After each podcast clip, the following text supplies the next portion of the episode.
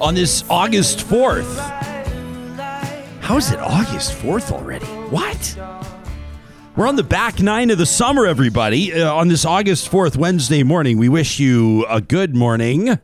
Jesperson here with Hoyles and Brooks. In just a moment, uh, Professor Timothy Caulfield want to remind you that Real Talk each and every morning is presented by our presenting sponsor, the team at Bitcoin Well. It's been a huge week for them.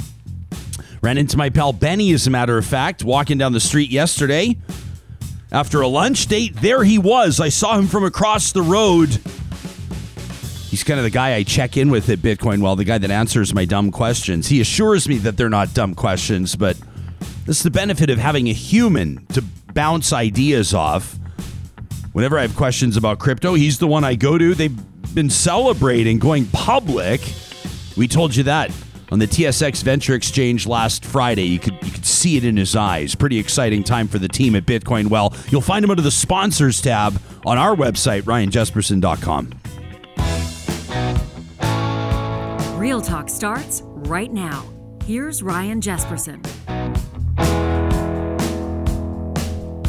We've got a busy show in store today. I'm uh, looking forward to it. Coming up, it's it, it almost seems buried in the lineup. Uh, the Prime Minister's special representative for the prairies, uh, the Honorable Minister Jim Carr, uh, an MP out of Winnipeg South Center, will join us uh, coming up in about an hour and a half's time. We'll look forward to that. We'll, we'll basically put him right on the spot and say, when's the PM calling the election? When is that coming up? And uh, as has been the case before, I expect that Minister Carr will probably be pretty candid.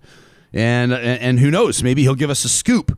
Maybe he'll give us a day in particular. I've, I've got one friend that's just convinced that the election is going to be called on August 8th. Just convinced about that. So we'll see if that happens. You remember last time Minister Jim Carr was on the show? We said to him, uh, we, we, were sort of going rat a tat tat style with some questions from Real Talkers, ones that were being submitted using our hashtag Real Talk RJ, which is a great way to get in touch with us and keep in touch with us, you know, during the show while we're doing this live, and then later on, if you happen to be downloading the podcast, of course, you can also pop into our live chat which uh, you know is is a great uh, uh, community of people that join us every morning live on YouTube. You can subscribe to the Real Talk Ryan Jesperson YouTube channel. So we're reading these questions for Jim Carr last time he was on the show a number of months ago. And one of them was a good one. Whatever happened to electoral reform? Whatever happened to the electoral reform that the Prime Minister Justin Trudeau promised? And Minister Carr takes a second and he goes, We let you down on that. And I went, Huh? And he was like, Yeah, we didn't uh, we didn't keep our promise there. And uh, we made a promise and we didn't keep it. And I'm sitting there going, oh, wow. Like, when does a politician ever say that? Like, ever. So I don't know. He's, he set the bar uh, to a certain degree. If you, if you didn't see that interview, I do, I do not encourage you to break away from this episode of Real Talk but it's worth going back and listening. We'll ask him what progress he believes that he's made in his role and, and, and what, how he perceives his mandate, a special representative to the prairies. I wonder if there's a little bit of snickering that happens in cabinet, in federal cabinet. You know, where you've got sort of these liberal cabinet ministers that are that are in safe zones, in, in areas where the that red banner flies proudly, and, and, and where it's you know it's easy to be an elected representative for the liberals. And then maybe they go around the table and they come to old Jim and they go, How are things on the prairies? And he kind of and then everyone kind of nervously chuckles, right? Yeah. How, how, how is support for the liberal brand in, in Alberta and Saskatchewan? And he probably goes, well, you know, he's probably somewhat of an optimist. And he probably goes, well, you know, well, the liberals will endeavor to do better in the federal election on the prairies because the conservatives absolutely dominated. You remember the conservatives ceded, you might say they conceded four seats in the 2015 election, right? They had, they had two members of parliament in Edmonton. One of them wound up being a minister who's now running, of course, to be the mayor of Edmonton, Amarjeet Sohi. And then you had two down in Calgary and uh, both of them ran into some some challenges with regards to their political career and optics and public support and and the like. And uh, when it all came down to it, Albertans rejigged the structure of where their MPs were uh, representing them in Parliament in the 2019 election. The Liberals lost all four of those seats. So it'll be interesting to see his perspective on the work that's being done, their priorities. Of course, we'll ask them about things like, uh, you know, uh, drought and agriculture. I want to ask them about this note yesterday that was released. I mean, it didn't come from Jim Carr, but it came from a couple of his colleagues. Uh, the Justice Minister, David Lametti, and the Public Safety Minister, Bill Blair, of course, the former Chief of Police for the city of Toronto, uh, now the federal minister of public safety. This was in response to Alberta's Justice Minister Kaycee Madu. Remember this coming up with a couple of uh, ideas on on how we could address rising crime rates, also racism and and, and hate crimes and, and and sexual assaults and the like. And and Alberta's Alberta Justice's official position per the minister was was number one, kind of from the the Stephen Harper school of thought on mandatory minimums. They wanted to see mandatory minimums when it came to sentencing. That's something we could do a whole week of shows on. You'll have people that are strong advocates for mandatory minimums, and typically you have, you know, the the justice advocates that'll say there are unintended consequences. For example, some uh, ethnic groups, um, some some demographics are disproportionately impacted or affected by mandatory minimums, and they're not always effective. The federal government addressed that yesterday, but but more prominently, they addressed Alberta's Justice Minister Kaycee Madu's suggestion that perhaps you know we should decriminalize or we should make more accessible pepper spray uh, for for people in particular, women of color in particular. Uh, per the Justice Minister's initial release, uh, hijabi women that have been experiencing violence and targeted attacks. The Alberta government's position on that was it was the more pepper spray that's out there, the safer it'll be for everybody. And yesterday, uh, late yesterday afternoon, Federal Justice Minister Lametti and Federal Public Safety Minister Blair, uh, with an open letter, quote, when looking at this request, we have to be mindful that all weapons that are prohibited have been prohibited for a reason. I'm going to try to read. I'm going to. I'm, I'm going to break this back to Jespo now. I'm, I'm not. I'm not. I'm going to read. This is in a tone of voice. Imagine an adult explaining this to like a five year old. This is, and I'm trying to just do it in a professional broadcaster's voice. But if I were to slip with my tone and still stick to the script, right? We have to be mindful that all weapons that are prohibited have been prohibited for a reason, as they are extremely dangerous when they fall into the wrong hands. When confronted with a problem, the solution cannot simply be to increase accessibility to prohibited weapons. This can actually lead to further violence. Duh. That's my edit. Rather, we need to address complex issues like mental health and addictions, and uh, uh just one through a continuum such as prevention and, when appropriate, enforcement. So that's it. Federal government says, uh uh-uh. uh on more pepper spray on Alberta's streets and in Alberta communities to solve issues of crime. A good friend of this show by the name of Barry hit me up on Twitter yesterday and said, uh, okay, Jespo, you know, I guess that, uh, you know, whoever needs to, next time they go into Canadian Tire can just pick up a can of bear spray and, you know, what's the big difference? Throw the bear spray in your purse and there you go. He says to me, don't you carry bear spray, Jesperson, when you hike in the woods? And I typed this big long thread back to him. And then I realized, you know what? This is coming across as cynical and prickish, quite frankly. And I and I know Barry person, I've never met him, but I feel like I know him on social media. I know him to be a smart guy. I know him to be a sincere guy. And so I merely wrote back to him, I like you, Barry. So I'm going to let this one slide because I didn't really want to get into it. I really don't think that there are similarities. I don't really think that you should be drawing comparisons how people equip themselves to head out into the backcountry should they encounter a 900 pound adolescent male grizzly bear or or a sow with two cubs on a blind corner of a trail versus a woman going to the mall and getting jumped in the parking lot. I, am not sure that you should equip yourself or mentally prepare yourself in the same way. I would also remind Barry that if you do carry around cans of bear spray in your purse, let alone deploy them, the police will certainly have something to say about that. Anybody that's actually bought canisters of bear spray knows that you sign off on it. There's a registry. Not quite like going to pick up a shotgun, but you're on the record, and it's something that the government takes seriously. You can't just drive around with a can of bear spray under your seat. You can't drive around with a can of bear spray in your glove box if you get pulled over and expect to be perfectly fine. That would not be the case. So it's a no go on pepper spray.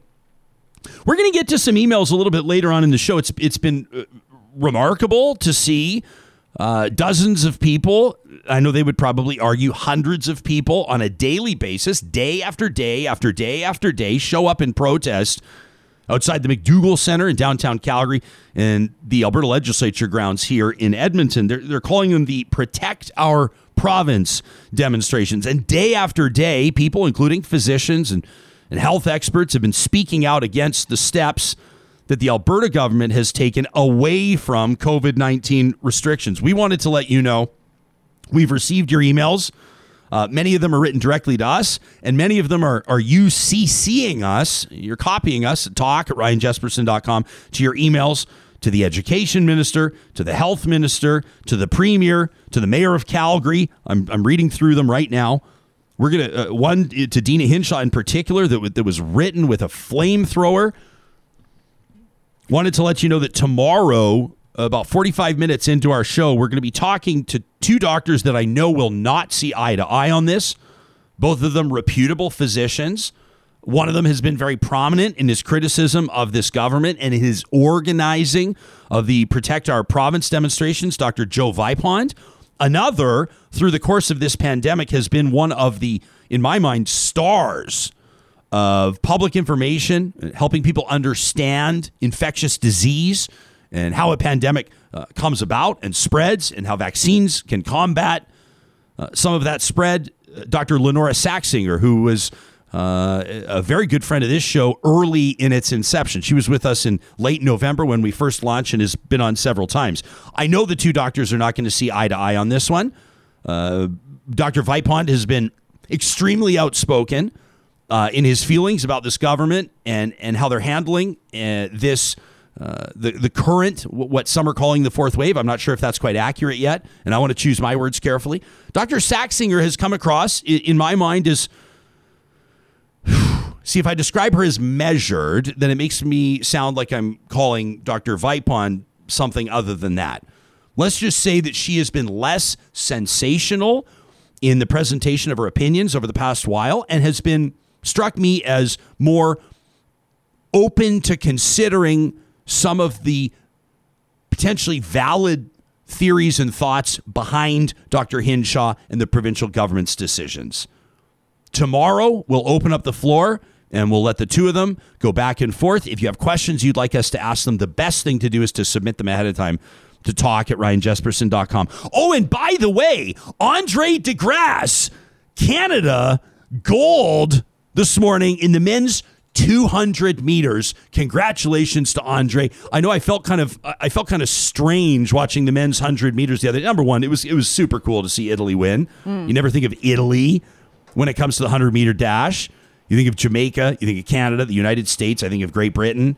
Um, there have been other countries that have done well, but those to me have always been the ones that have had contenders in the mix. Italy, what? And the guy was built like a linebacker comes in, wins the 100 meter dash. to Grassman's bronze. And I think everyone was kind of like, when Usain Bolt left, wasn't DeGrasse supposed to take the crown? Mm. Those, that famous photo of them looking at each other and laughing. We can't show anybody Olympic highlights or photos or anything like that. They would shut us down so fast. So we have to use our imaginations and our memories.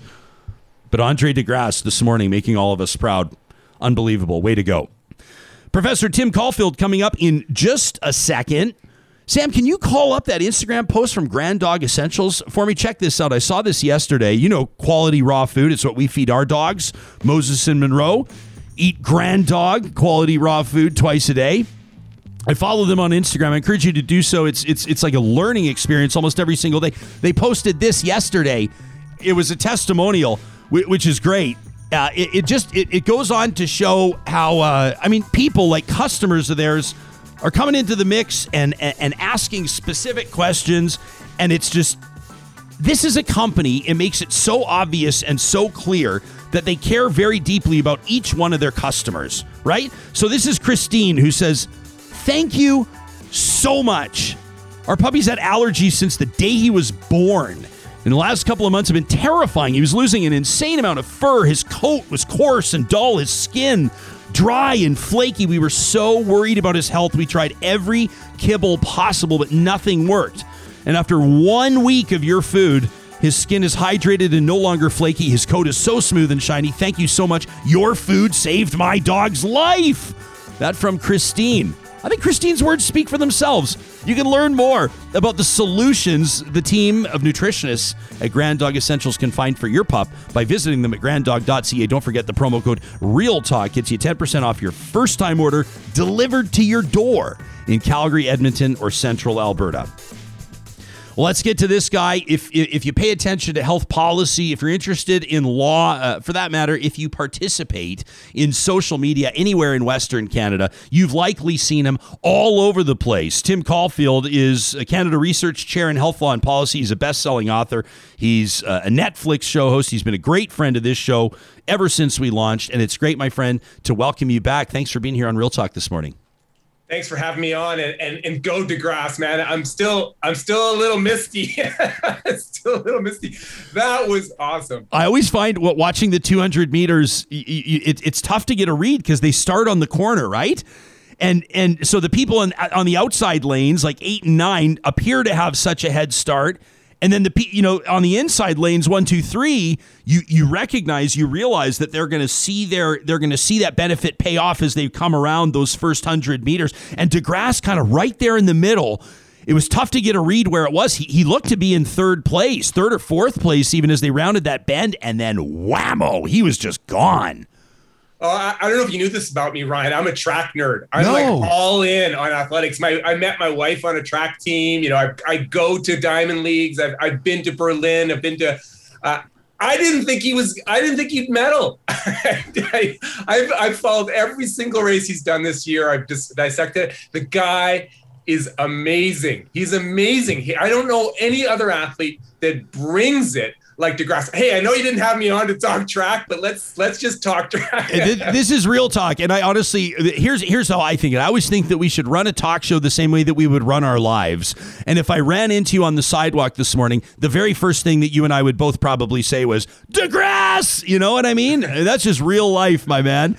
So I, I used to run the 200 was my event, right? And uh, you know, my event. Um, but I, honest to God, I, I, uh, I, really did get a little misty. I, I uh, more than a little misty, but I was alone in the house watching it, so I, I could let it go. I could let it go. How how far were you? Like, I mean, I, if it was your event, uh, how far how far were you off Andre DeGrasse's gold medal winning time this morning of nineteen six two?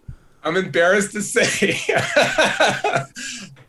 Uh, okay, when I when I was in high school, and I have friends out there who can attest this, yeah. I was I was good. I was a good runner. I was a good runner. But I, Ryan, I was one of those guys that I didn't get any faster.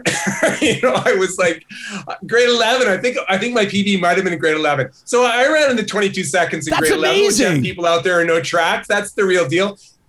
Didn't get any faster, but I I, I did it enough that I met my beautiful. I was fast enough to meet my beautiful wife. Hey. Who was the real deal, by the way. She was the real deal. As a junior, she was top 10 in the world. She was the real deal. She's one the, she's still the best athlete I know. We always joke about in the house. I have a house full of, of uh, and she's the best athlete I know. Wow.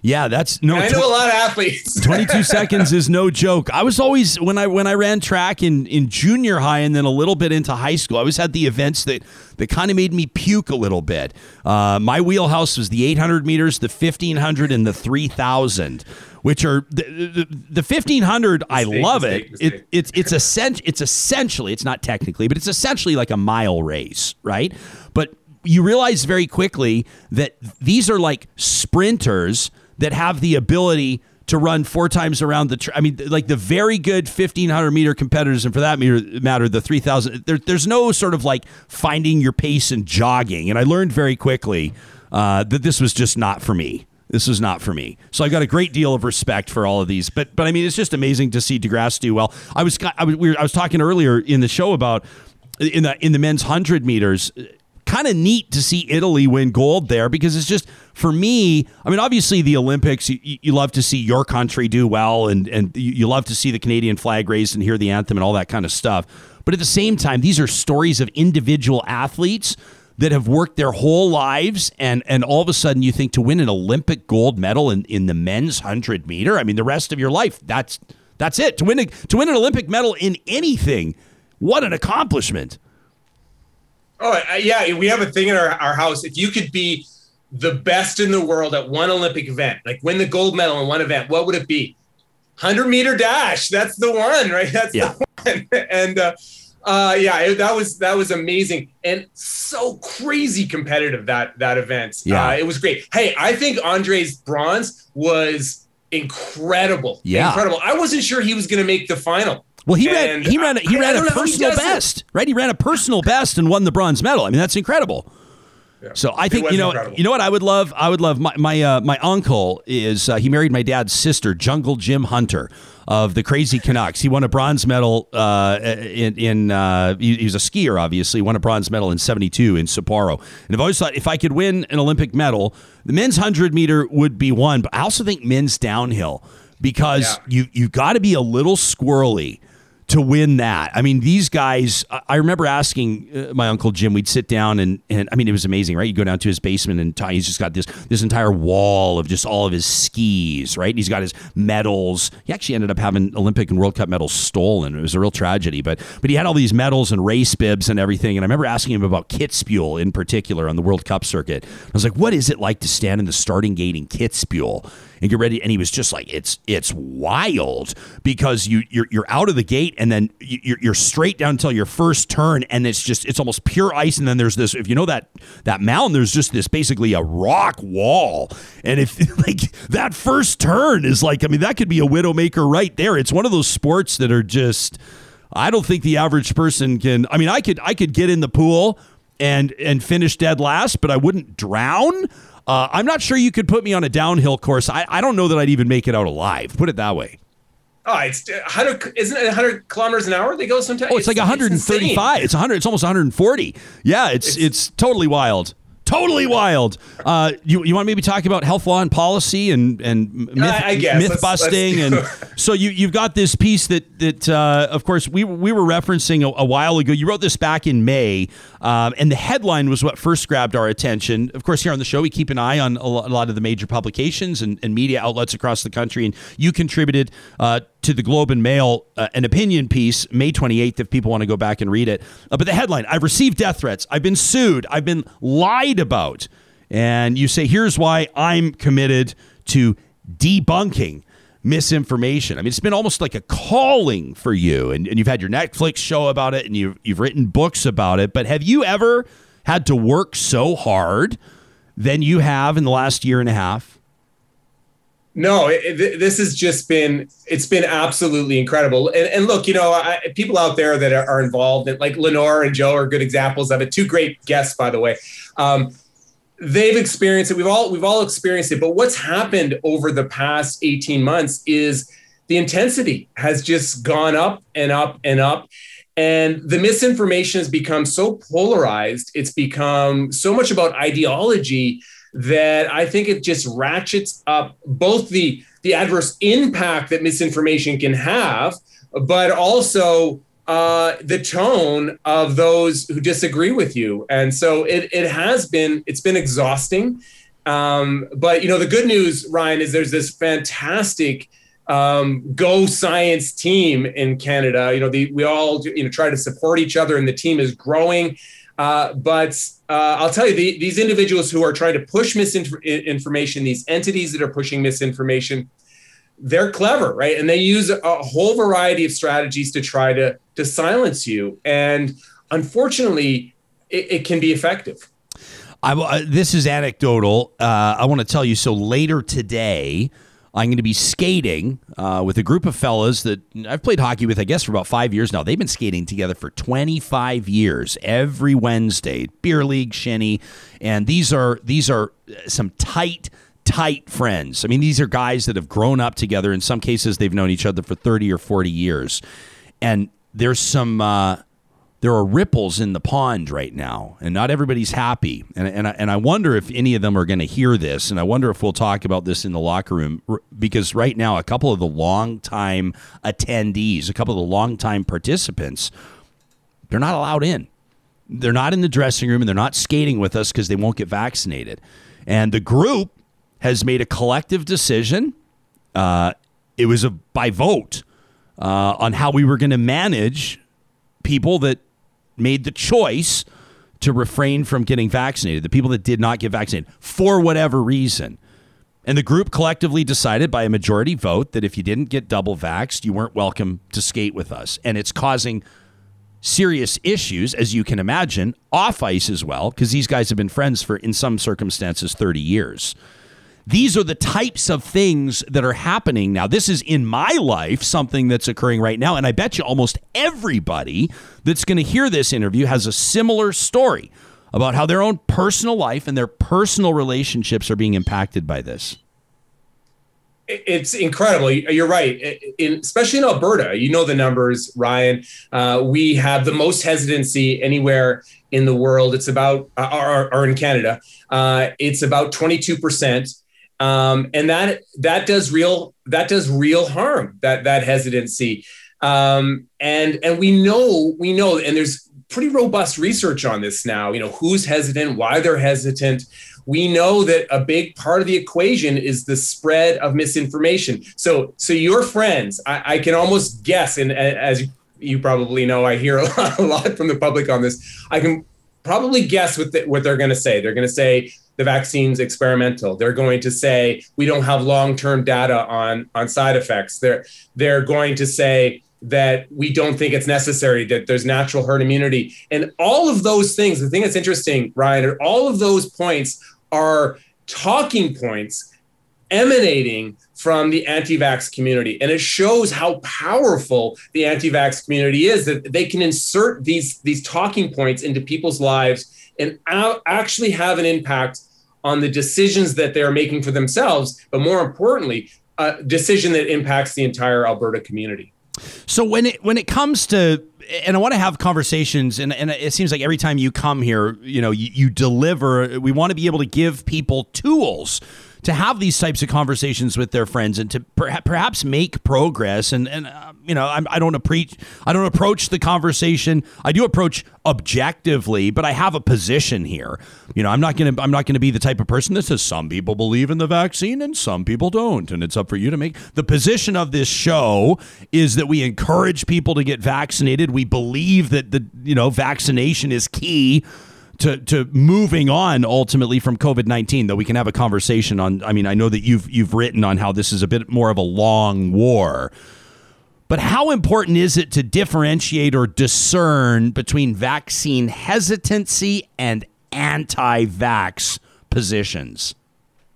I think it's it's really important because the people that are still hesitant, it's it's a very diverse community, right? Not not everyone is a hardcore anti-vaxxer. And, and it's important to, to recognize that because if you are a hardcore anti-vaxxer if, this has become part of your worldview part of your ideology it does become very difficult to change your mind.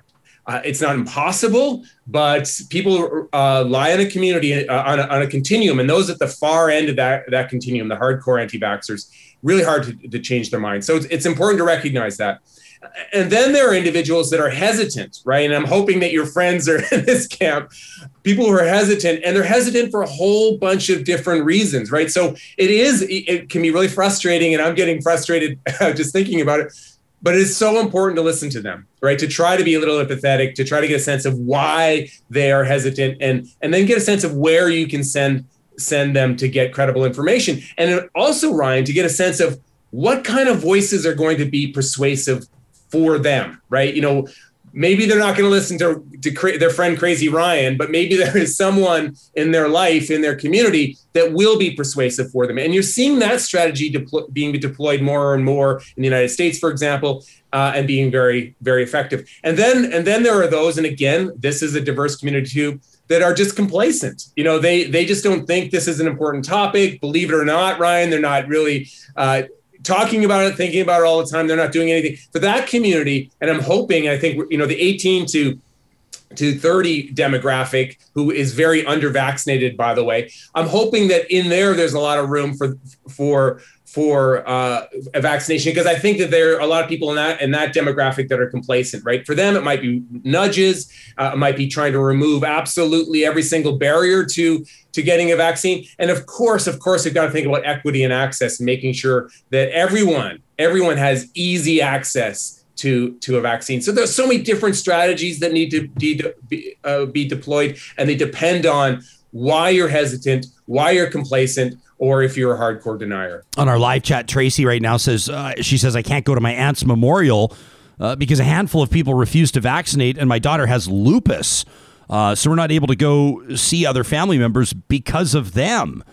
Uh, another one says, uh, you know, I mean, how about this from Erica? Since COVID cost my brother-in-law his job and almost everything else in his life, he became a hardcore anti-vax conspiracy theorist. You could see it happening and it's so hard on the family now. I appreciate Erica sharing that, Tim. I've heard that from several people, seeing loved ones go on these journeys down these rabbit holes. One friend in particular, I'm, I'm going to leave specifics out of it, told me that his aunt, who I know uh, and who I've had respect for in past, is like full on down the microchip 5G wormhole. I mean, she's really gone off the deep end on this. Do you think that's common? Do you think that's actually, I mean, do you think people like Erica describes someone that's lost everything due this pandemic, their business, their savings, and everything else? Has it been a contributing factor to sending people into, you know, towards sources of information that are that are just way out there? It, has, and, again, we have evidence to back this up. We, we know that when people are angry, when when there's a, a great deal of uncertainty, that that conspiracy theories can be enticing, right? They they provide a narrative that gives you answers as to why you why this is going on, and and that narrative can be particularly attractive if it plays to your worldview, it plays to your emotions, it plays to kind of where you are. And if you're someone who has had a lot of bad things happen because of the pandemic, these kinds of, of conspiracy theories that feed that anger, that play to that anger, can be very, very per- persuasive. Uh, look, you know, you said, you know, they've gone down this microchip uh, wormhole. Uh, there's been studies in the United States that have found that anywhere between 20 and 25% of Americans uh, believe the microchip uh, bunk. And this is like a hardcore conspiracy theory, Ryan. This isn't like, um, you know, we're debating this, and this is a hardcore conspiracy theory, right?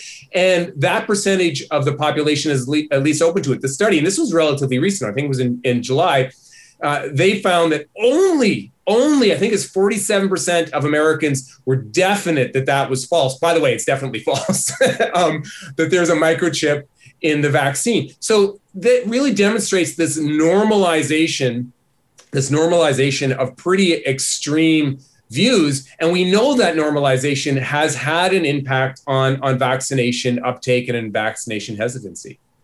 I, I i acknowledge that science is a journey. And I acknowledge that there there there has been learning and discovery, which is how science works.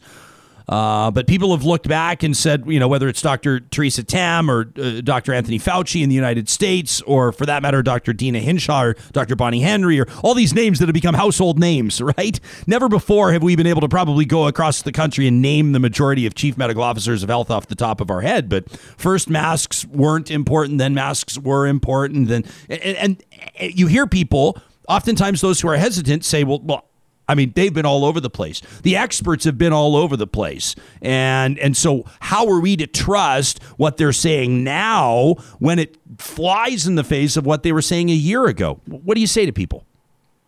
Uh, exactly what you started with. You know, science is a journey, right? And, and the mask thing is fascinating. I, I, I that is thrown at me, I think, every single day. I, maybe not every day, I'll say five times a week uh, as a reason not to trust science that's a reason to trust science, right? These are rec- recommendations that are responding to emerging science. In early days, there was actually we didn't have a lot of evidence on on masks. There were credible reasons why the World Health Organization, the CDC, the Public Health Agency of Canada was uh, not certain about about how how effective they would be. As the science accumulated, And we do have now we have you know laboratory studies, we have op- observational studies. It's hard to study this well in a clinical setting, but we have more and more data. We have a body of evidence that says that this is this is worthwhile. That's exactly what how you how science plays out, and you want scientific recommendations to follow them. Now, when you go to the vaccine, Ryan, I think it's really important to emphasize. There was a great piece in the Washington Post, I think yesterday, that made this point.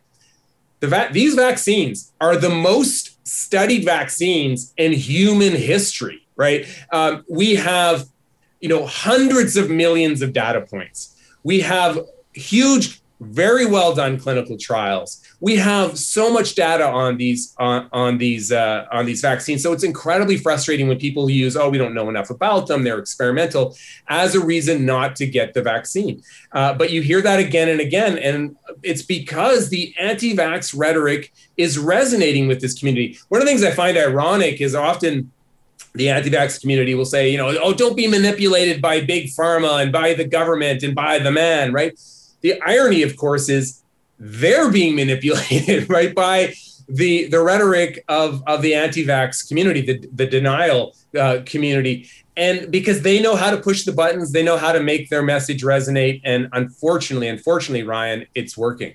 What do we know about about the unvaccinated to this point? I, I noticed, and, and I recommend people follow you on Twitter. Your, your account is is always entertaining and informative at Caulfield Tim. I want to ask you, by the way, about you, you, tweeted about sports bunk at the Olympics a while ago, and I want to ask you about that, but not right now. But but you you you furthered or you, you amplified a piece from the Globe and Mail. You didn't write it, but it was it was what we know about the unvaccinated. Is there a, is there a common thread? I mean, you can't you can't say that. Uh, just to be blunt, you can't say they're all idiots like there, there are some there are some people that are intelligent people that have seen success in their lives, that are loving and caring parents, that are good community members, and they're not vaccinated. Like, what's the common thread if there is one?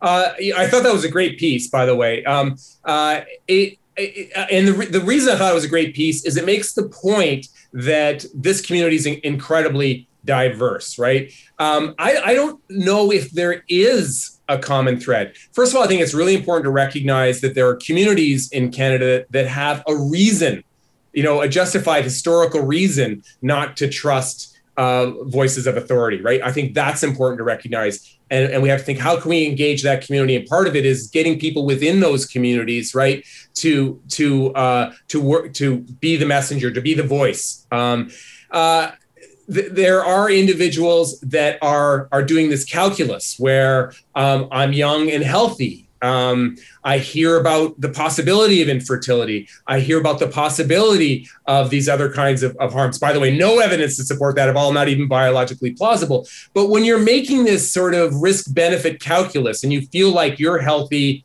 and it, the risk to you is low, um, you the calculus is different. And i think for that community it's so important to talk about the pro-social reason for getting vaccinated why vaccination is so important on a community level.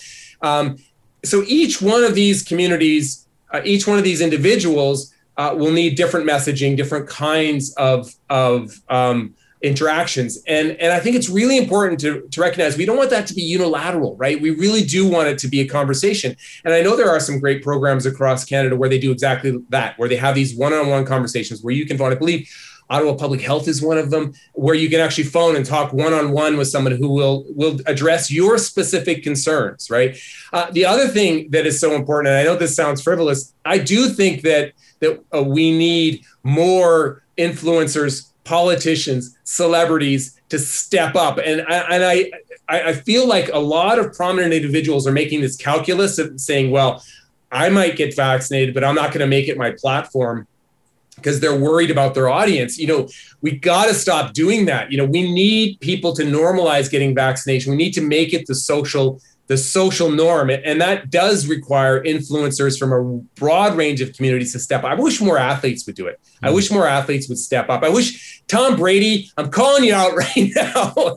step up and tell us about your vaccine experience. Yeah, I, I, might worry about that. Tom Brady's a big Trump guy, and, and I, am not sure. I don't know if he's a big Trump guy. What are you talking about? He used to have a, a, a MAGA hat in his locker in the Patriots dressing room. He's a real. He's, okay, he, I've he's got my big, Tom Brady doll right there, my Patriots helmet oh, there, my Patriot helmet. That's there. gonna I'm hurt. From Boston. Don't talk to me about the Patriots. okay. Well, I'll gladly not talk about the Patriots, but no, I, I hey, you know, there's I want, I want to talk about our jurisdiction for a second. I mean, people will hear this across the country, but uh, you and I both in Alberta. I want to put two scenarios or two realities, two stories in front of you, and, and get you to kind of dissect it. Number one was the Lotto Vax, right? The Alberta government's Lotto approach to getting more people vaccinated. I actually didn't think it was the worst idea. I thought, you know, you could buy a whole bunch of billboards, you could spend a whole bunch on, on, on public information campaigns, and you should. I don't think that you should choose one or the other, but I didn't have any problem with the government dangling a million dollars, which in the grand scheme is, is I mean, it's a lot of money. It's also really nothing. Uh, a million dollars uh, for anybody to get vaccinated. And, and it was one way, also trying to give away tickets to, you know, different events and things like that, trying to get people's attention, trying to get people to get vaccinated. The government trying to get that final 20% or so to get vaccinated.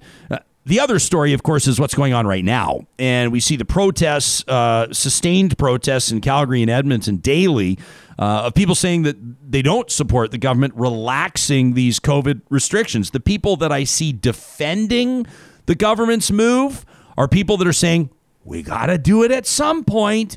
And at this point, if you're not vaccinated, you're probably not getting vaccinated, which means we need to get closer to herd immunity, which means the sooner the better.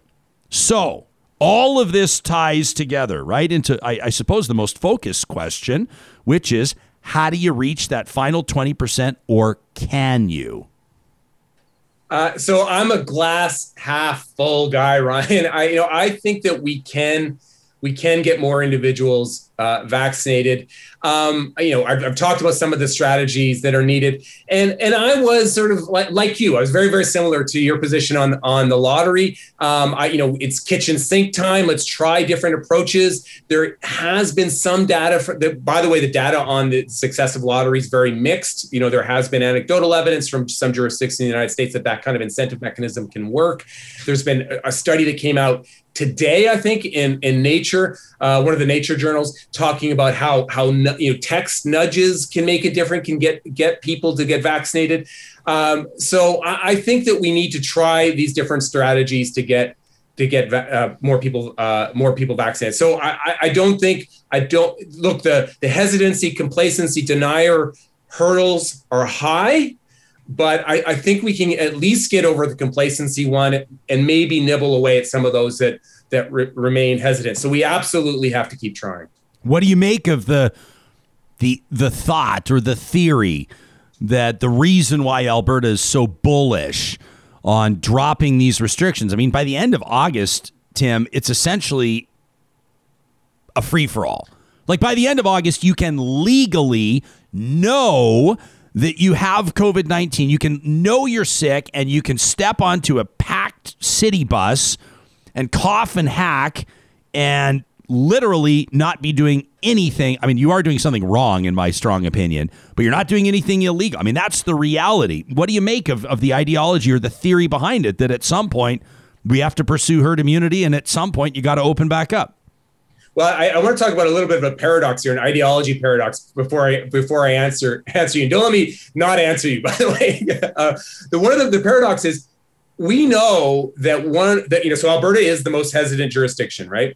Um, and we know part of that is because of ideology. There has been a lot of research that tells us that individuals who are conservative are more likely to be hesitant. People who are conservative more likely to spread misinformation, believe misinformation, um, now, I'm not judging people's ideology. I think it's great to have a diversity of views. I'm just reporting what the evidence says uh, about the role of ideology here. So there's a little bit, there's this irony that it's the conservative ideology that's created the hesitancy. Now the conservative government is is going to open up I would say created the hesitancy. Let me rephrase that. Has contributed to uh, the the information environment that invites hesitancy. How's that? Uh, how's that? But we we we they're the government that you know is conservative, and and now we're the one ones opening up. So what do I think about the about the move? Um, you know, I think it is complex. Uh, but if we look at other jurisdictions, the UK, the United States, particularly, look at Florida. We know we know that this can be problematic and it's pro- we're we are probably moving too too quickly. I don't know why we can't ease into this. I don't know why we can't ease into this. Why why it has to be this this moment. And of course, the reason it has to be a moment is because it, it plays to politics, right? It plays to this this grant this i this image of, of, of a grand opening. Um, so you know, I think that, that that's that is, I think it is problematic. I would like you to see us ease into the, this more sensibly, especially giving the data, given the data that we're seeing around the delta, especially given the the data that we're seeing around how transmissible it, it it can be. Now on the other side and Lynora might talk about this and she's i agree with you she's fantastic. You know uh, and we're seeing this again in the uk and some of these other jurisdictions in the united states more broadly where the hospitalization rates are, are lower right? So that's the response right? So yes we may have these problems but we're not going to have the same burden on the healthcare system because we have so many people who are are vaccinated. One thing I really don't agree with, and we have a piece coming out on this in the near future, this idea of, of herd immunity, right? Let's just, you know, rely on herd immunity. A whole bunch of reasons why that's a mistake, but we also know it, it, it's a mistake from an epidemiological perspective. You know, vaccination uh, immunity is just is just better. I, am happy to see that uh, journalist Max Fawcett is watching us live this morning, and he's chiming in on the live chat. And he, and he says, with regards to vaccines, he says carrots have not worked and sticks will. And uh, so I don't know what Max's interpretation of sticks might be. I think probably one one example might be the idea of a vaccine passport or or, or required vaccines for, for certain. Did you see, by the way, the band Offspring booted their drummer because he wouldn't get vaccinated? Do you see this? I, didn't see yeah. that. I'm yeah. not a fan of Offspring, but way to go. You're, yeah. Offspring takes me back, man. That that uh, anyway, I, I, go down a, a, rabbit hole about Offspring, but yeah, Pete Parada, the drummer, says the reason he's out of the band uh, is is because Dexter Holland, the lead singer, who by the way has a PhD in molecular biology, right, that's yep, right, has said you're you're not touring with us, you're not playing with us you won't get vaccinated, so he's out of the band. Um, th- that's one stick. Uh, I talked to Dr. Ubaka Ogbogu. I've got a ton of respect for him. I'm not sure. Uh, uh, here's my caveat. I said the doctor is smarter than me but I'm not sure I agree with him on everything. He says that vaccine passports uh, cannot be justified. And if people didn't catch that interview, I encourage them to because it was fantastic. Um, I kind of have mixed feelings on it, but but like I said, I mean, I gave you our hockey example, our shinny example. I've got no problem. Um, quite frankly, I said to those two guys, they say you're not letting us play. I said we're letting you play. You just got to get vaccinated. That's your choice. Uh, what's your thought on the carrot versus the stick? Well, well, first of all, Ubaka is uh, he's one of my my best friends. Uh, so if, if Ubaka sees us, he's you know he thinks we're friends. This is sad. That's probably going to be his response. So Ubaka, yes, it's true. You're one of my best friends. That's my sad world. Um, uh, That's kind of I, an underhanded compliment, you know. Your no, your, your world is, awesome. is, so sad that Ubaka is one of your best friends. Yeah, that's how he's going to take so that. Small. Yeah. Ubaka's got so many friends. Yeah, yeah. he's he's Ubaka is awesome, and that was a great interview, by the way. Yeah, July twenty first. Um, look, uh, I. I, I, I, unlike Ubaka, I, I think I, I favor, I favor passports for a bunch of reasons. Um, first of all, I think they're inevitable right? They're basically happening now. I've traveled, I've traveled basically once since the pandemic, very recently. Um, and they ask you your vaccination, they ask you your vac- vaccination status, right? So you have to hand over some documents. That's a passport. You know, Ubaka talked about this, you know, defining what a passport is. That's a passport, right? They're asking what your status is. That's so it's going to happen on a practical level anyway. There is also some evidence from some jurisdictions, uh, you know, um, France being the most obvious. Yes, there have been protests, but there, but we also know from France that passports have caused the vaccination rates to go up. So, I, you know, I agree with the the journalist that that uh, that wrote in.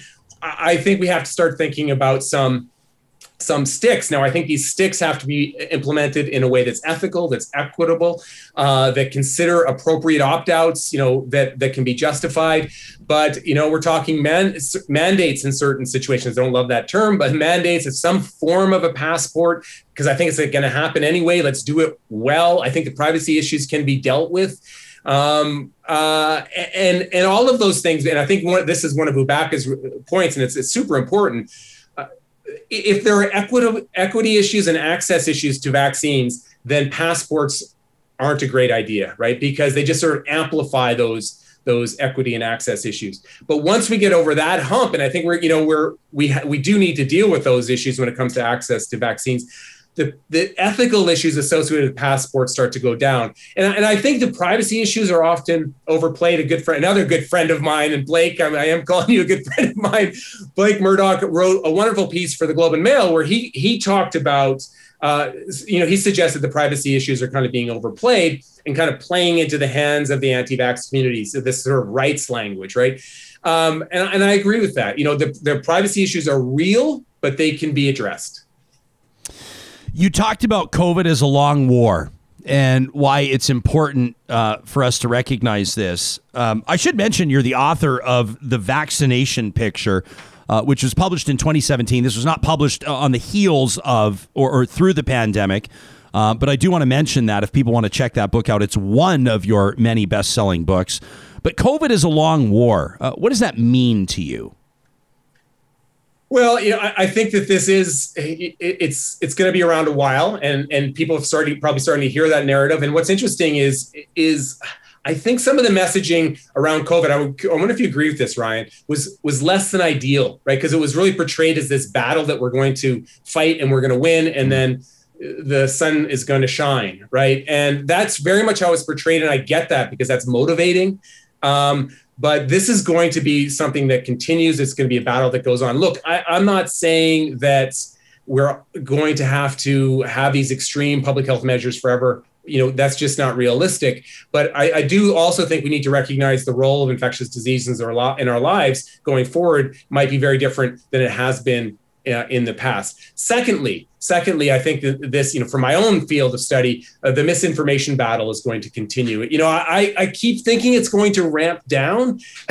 my naive half glass half full attitude, but every month it gets worse. Every month it gets more ideological. Every month the tone becomes more uh, severe, uh, uh, and so this is another battle that is going to continue. I think I think battling misinformation, Ryan, is going to be one of the defining characteristics of our era. Hmm. And I mean, you've been on the front line of that. It's for me, I, uh, you know, it's it's tough for me to watch. I think what what happens now is, especially when when public health is politicized, and you and I have spoken about this before. Uh, you know, there there are these protect our province uh, demonstrations, and I can't say that I blame the official opposition in Alberta, the NDP, for showing up at them and ensuring that their MLAs uh, are, are, and their critics are, are in all the photos and they're there. Um, but, it, but it sure makes it look like an, an NDP endorsed or an NDP sponsored type rally. Well, at the same time, the government's decisions are UCP decisions, right? The UCP government's deciding to do this. And then all of a sudden you have all the, the quarreling uh, back and forth, and you get these comments from, you know, somewhat bombastic issues managers and press secretaries from government, you know, saying things like uh, if, if someone were to indicate a concern, about the province easing restrictions or the province opening back up or however you want to phrase it. They're concerned about it. They're saying nobody under 12 is vaccinated. We're going back to school in a month. The Delta variant is a reality. Other jurisdictions like Florida are showing, or, and, and, and for that matter, Louisiana and other states are, are sh- showing that we're not out of this yet. And, and Florida's vaccination rates are actually a little bit better than Alberta's right now. And Florida's really struggling right now. But then you'll get the government messaging. It's very predictable. It'll say, you know, it's unfortunate that some people want to, you know, live, you know, hidden away in their basement forever. It's unfortunate that some people want to want to worry about COVID forever. Our government is focused on moving forward. And and you gaslight people, you attempt to anyway, and you create the circumstance where people think, "Am I nuts to be concerned about that? I mean, am I am I a hypochondriac? Am I am I lighting my hair on fire to worry about my kids going to school? Am, am, am I one of these sort of over caffeinated type critics? I mean, is the government right about me right now? And people are being made, I think, to feel stupid. Uh, you know, people are people are, are, are being made to feel like, you know, I mean, I know some people don't prefer the phrase, but, but they're made to feel crazy for feeling the way that they do, which would probably qualify as nothing more than prudent. It, it is frustrating. I've had government officials who will go un, unnamed uh, comments on my Twitter feed saying, you know, people want the the pandemic to last forever. I don't know, you know, I'm, I'm, fortunate I get to work with public health officials at both the provincial and, and federal level. I don't know a single expert, um, you know, clinician, public health authority that doesn't want this to end. Everyone wants this wants this to end, but they have to polarize the conversation. They have to create this a, a false dichotomy, right? That you are either full lockdown or fully open up uh, the economy, um, and of course that's not the case. Everyone is trying to strike strike the right balance. The key is you want that balance to be struck with the best available the best available science. Um, uh, and, and, you're right. We've seen this this polarization happen in the United States. It's fascinating. I mean, it's a how in the United States, um, vaccination, hydroxychloroquine, masks, you name the topic, it's become an ideological flag. And when that happens, you know that the science has gone off the rail. None of those conversations should be about ideology, right? All of those conversations should be about the science and the evidence. But in the United States, you know, it, it's more black and white than it is in Canada, but the themes are very similar, right? And the trends are very similar. And we also know that the, the, there's a recent study that came out, I'm going to say like six weeks ago, that, that that told that tells us that that rhetoric in the United States is having an impact on on the the Canadian public discourse. There was a study that found that it's you know it's the U.S. social media that's informing the Canadian uh, discussion around a lot of these topics. How depressing is that? You know, I thought of you yesterday. We we were talking about uh, holistic uh, approaches to anything whether it's wildfire management or personal health or or whatever different approaches people might take. And i thought of you in particular because i started saying you know you may go to your gp for something and you may get a prescription or you may go see your chiropractor or perhaps you may go see an acupuncturist. And then i thought of you and your comments on homeopathic medicine or you might prefer to call it homeopathy right? And uh, and i thought of a tweet that you sent out. This is just a couple of days ago where you said our, our manuscript, homeopathy is pseudoscience BS, has been accepted. And then you go on to say, reminder, the entire paper is background. Homeopathy is pseudoscience BS. Methods. Homeopathy is pseudoscience BS. Results. Homeopathy is pseudoscience BS. And conclusion.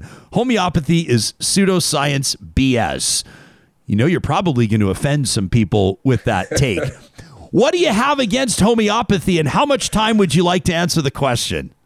Oh, look, homeopathy is an easy one. I love the topic because you don't have to pull your punches at all, Ryan. It is complete nonsense. The paper that we submitted, which actually was accepted, I love that, uh, is 100% correct. And uh, we're going to have like all these co-authors on it too, which I think is, is really funny. But homeopathy is a really good example of pseudoscience that has absolutely no evidence to support it at all. It's not even scientifically plausible. I don't know if you know how homeopathy works. It's this idea that you put a substance in water and you dilute it to nothingness, and then that the water holds the memory of the substance and light cures light. It's all this complete nonsense. Um, no clinical trials support it. Scientifically implausible. It's complete BS. But the reason I love it is it's a great example of how misinformation can live on despite the reality. And it's often presented as if it's scientific. And that's the other reason that it's such a great target, right? It's not something about a different worldview or a different way of, you know, spiritual approach to health. They're presenting it as if it's science based and it's complete nonsense. So, yeah, when that paper comes out, uh, hopefully that they won't catch on. Uh, I'll pass it on. And by the way, real quick, Ryan, I know we're probably running out of time. The other reason reason I did that is it also highlights something that's called predatory journals, right? So these are these journals that pretend like they're real journals. You basically pay to get in there. And the reason that's important to our discussion is a lot of the anti-vaxxers will use predatory journals to make it look like they have real science to back up what they're saying. We've seen that happen a lot over the pandemic. Uh, and so this journal, you know, is is going to be very similar to that that nonsense. Well, and I was I heard somebody talk the other day about uh, uh, you know they, they had been frustrated because a friend of theirs had had wondered there was a case of COVID nineteen in their family and they were very concerned considering who it was that had it and some of their specific health concerns. And one of their friends had reached out, I think, in earnest, and had asked if they had tried oil of oregano and had asked if they had tried some other approaches. And my friend was kind of they were ready to put their head through a wall. Uh, and it was just what had prompted me to, to ask you about that. Before we let you go, because we, we've kept you way over time, we appreciate every minute you give us, Tim. Um, I did want to ask you about sports bunk at the Olympics, the timeliness of the, you know, this brings our conversation full circle. Um, you took aim at cupping, which I, I, was a little surprised to see because I've seen a lot of athletes. I saw that the, the legendary snowboarder Shaun White tweeted a while ago that he was doing the cupping thing. I thought that that was all just part of massage. I thought that was all part of muscle relaxation, but it was one of the things that you cited. Yeah, there, there's so much sports bunk, no evidence to support cupping. And I've tried it. I, I, posted a picture. I got cupping done in Hong Kong for the show, actually. Yeah. Um, uh, no evidence to support it at all. It, it, and the whole idea is it, it's it's supposed to align your life force energy uh, in a particular way. I really enjoyed my cupping experience. The the practitioner was so nice. It was this great environment. It was kind of uh, an unusual sensation, but no evidence to really support it.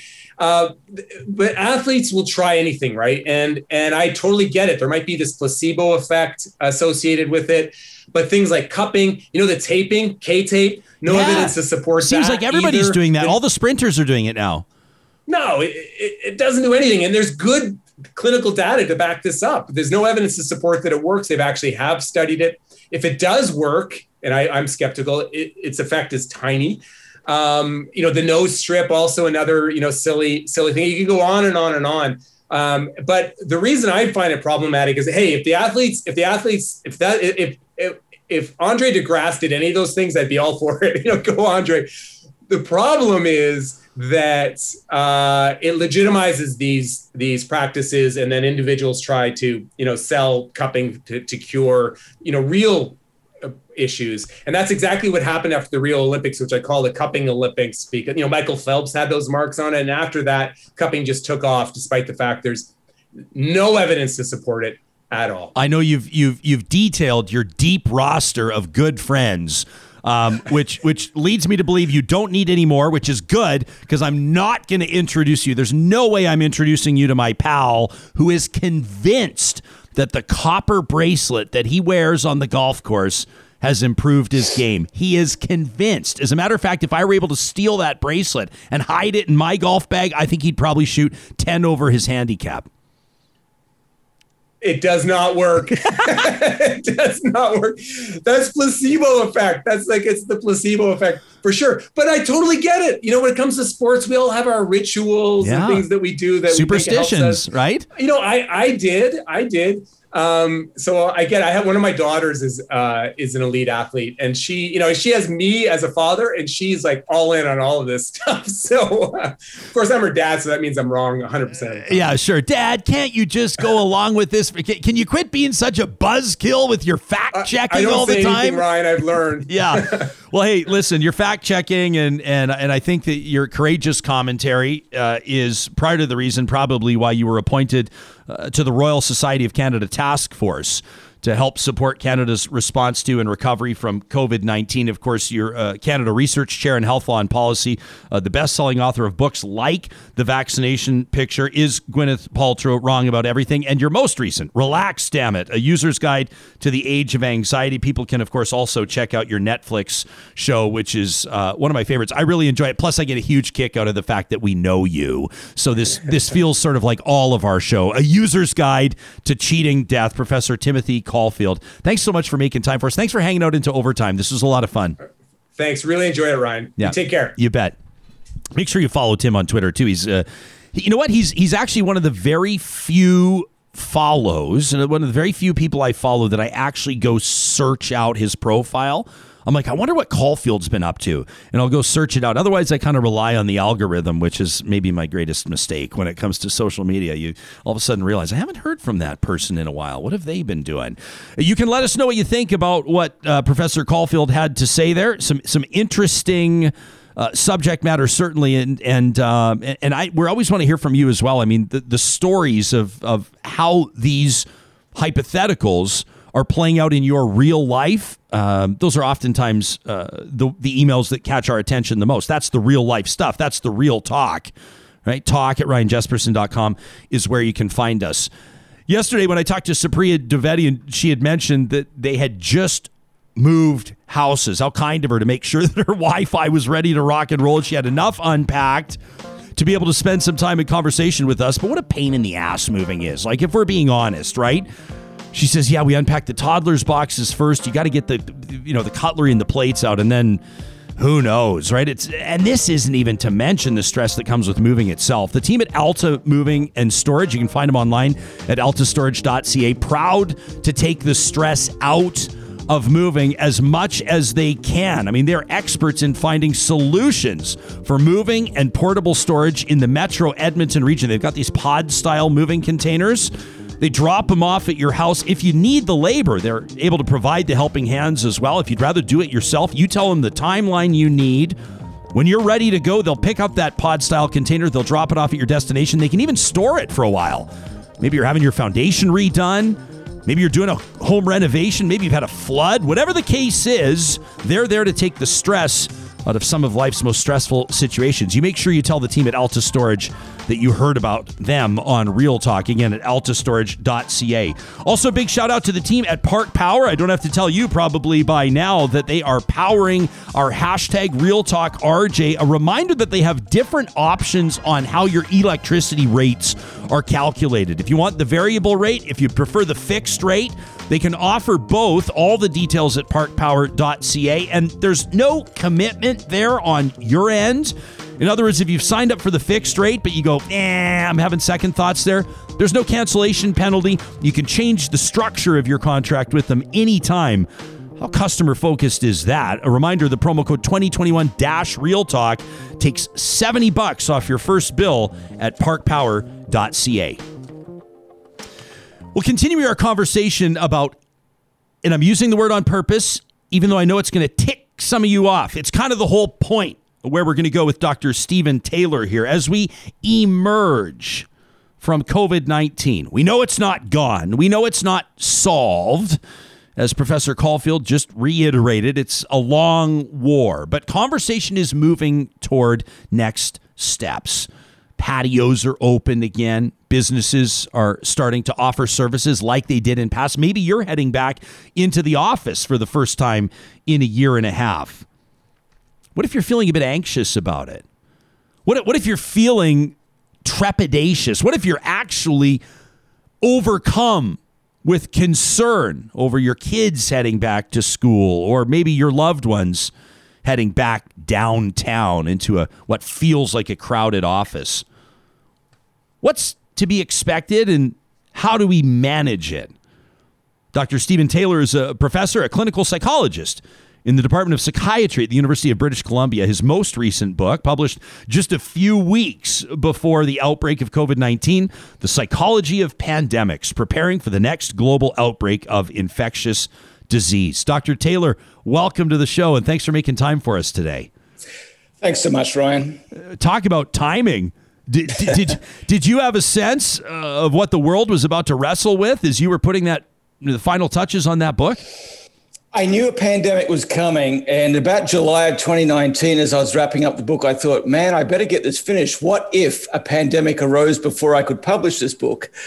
And so I published it thinking a pandemic's coming in the next years or so, but I didn't realize it would be weeks. That was just a, a weird coincidence. So, uh, I mean, as we've talked, we've just spent, you know, 40 minutes or so talking about the evolution of uh, scientific discovery and the evolution of public health practices and mandates and the, and the like. I'm really curious. I, I'm excited, as a matter of fact, to pick your brain on the psychology of pandemics. Was there that same learning curve, so to speak? I mean, was there as much learning on the psychology of all this from March of 2020 until now and moving forward as well?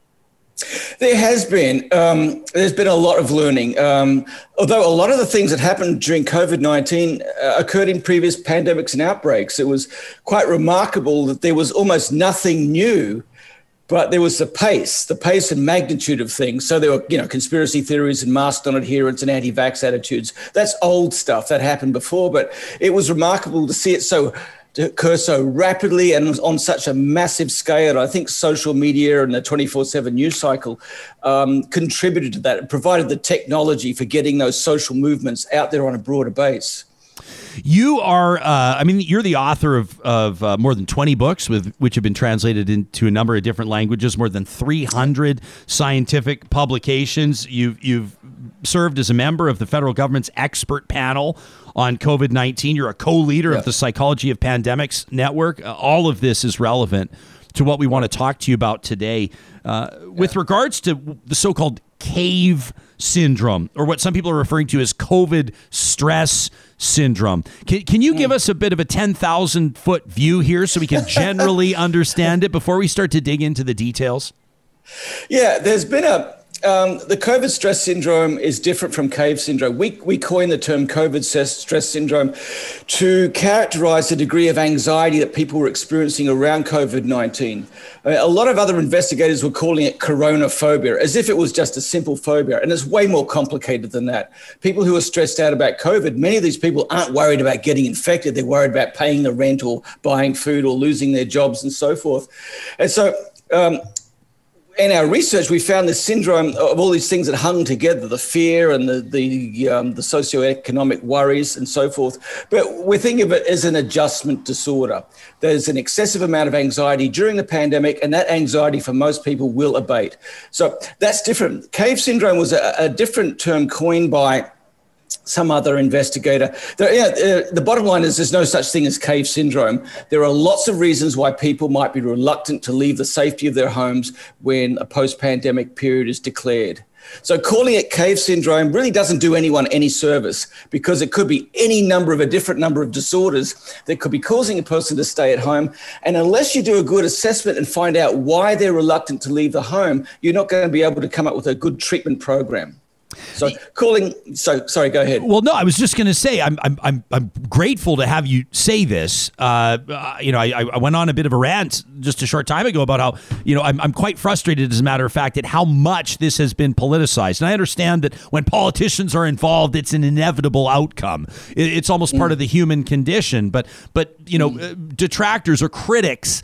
Uh, for example, Alberta government move, I mean, to, to move away from pandemic restrictions are being written off by government spokespersons as people who are afraid, you know, people that want to stay in their basement forever, people that want to be, the people that never want COVID to end. I think not only is it oversimplifying it and misunderstanding it, I think it's also quite insulting to people that might have very valid concerns. I agree with you. Pandemics are complicated. They there is no simple answer to any of these things. There's no simple answer as to why people don't leave their homes. You need to understand the individual circumstances and blaming and shaming people. I mean, it's been done throughout this pandemic and it's never worked. It doesn't work. It just makes people feel bad. So, how would someone recognize uh, signs of, or let me ask you this how does somebody know uh, if they're experiencing COVID stress syndrome? What are the signs? Okay, so it can be really hard to spot the signs in yourself because these levels of stress often creep up and up and up and up. And before you know it, you're irritable, you're not sleeping, you're overeating, you're consuming more drugs than you normally might do, you're drinking too much, you're not getting exercise, you're sitting in front of the television to distract yourself from the anxieties around you. The key thing is other people. If other people are saying to you, hey, there seems to be something wrong with you, you're not your usual self, then that's a good indication that the anxiety might be getting the better of you. You know, it's tricky. It's it's a continuum. There's no hard or fixed cutoff point. Some degree of anxiety is normal and adaptive, but if you're finding that the anxiety is is running your life and ruining your life, you can't work because you're anxious. You can't um, fulfill your roles as a parent or caregiver because you're anxious. Then that's a good warning sign that you really need to do something about this anxiety. You need to to seek some help for it. I think uh, the self medicating thing is big. Um, you know, I mean, I'm I, I love and I make a commitment to this audience. I'll keep things real and I'll be honest about things. You know, my alcohol intake has been way up this year. I put on 20 pounds this year, literally. Yep. Um, I, I have never been more out of shape. I've never felt worse about my personal appearance and my personal health. Quite frankly, um, I feel like I'm in a rut right now. I know exactly why that is, and it's entirely my doing. There's no one else to blame it's been part of this past year. And when I look back on it, I, I, to be quite honest, I have moments where I'm I'm quite ashamed of I'm quite disappointed in myself, quite frankly. Um, and and I and I think that that's something that people are. I see more and more people speaking honestly and openly about that, which I think is a good thing. Yep. Because I think step number one is probably recognizing it. Step number two, which yep. I'm not at yet, is probably understanding why that happened and how to get back on track. Mm-hmm. Yeah, I mean, you're not alone there. Lots of people, in fact, surveys done during 2020 in, in Canada and the United States is people steadily gained weight, you know, about six to 10 pounds during the pandemic. It's the stay at home orders. We're told to stay home, make our home situation comfortable. And what makes things more comfortable than a big bag of snacks in front of the TV? Yeah. So it, it happened to a lot of people in North America. Uh, if you go to countries like Bangladesh, the opposite happened. People lost jobs and starved and died. So, North America, we're getting fatter. Uh, Bangladesh and developing countries, they're getting thinner and dying. So, very different reactions to this. It, it's hard to believe it's the same pandemic in that it's influenced people in very different ways. Mm.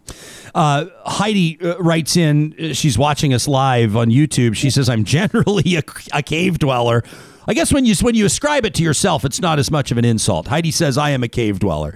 She says, "But I volunteered at an event this past weekend on on behalf of a child, and it was like an awakening." Heidi said, "I really enjoyed being around people again." Uh, I saw another friend of mine uh, post a photo. He and his girlfriend on a patio, and they were drinking margaritas. And he said the patio's packed, and and then he he had this one sentence that was kind of ominous. He said, "I sure hope this all works out." Because I really needed this. So he's there and his mental health is is he's experiencing a positive health experience, mental health experience being out and about, but still hanging over his head. I sure hope this is going to work out.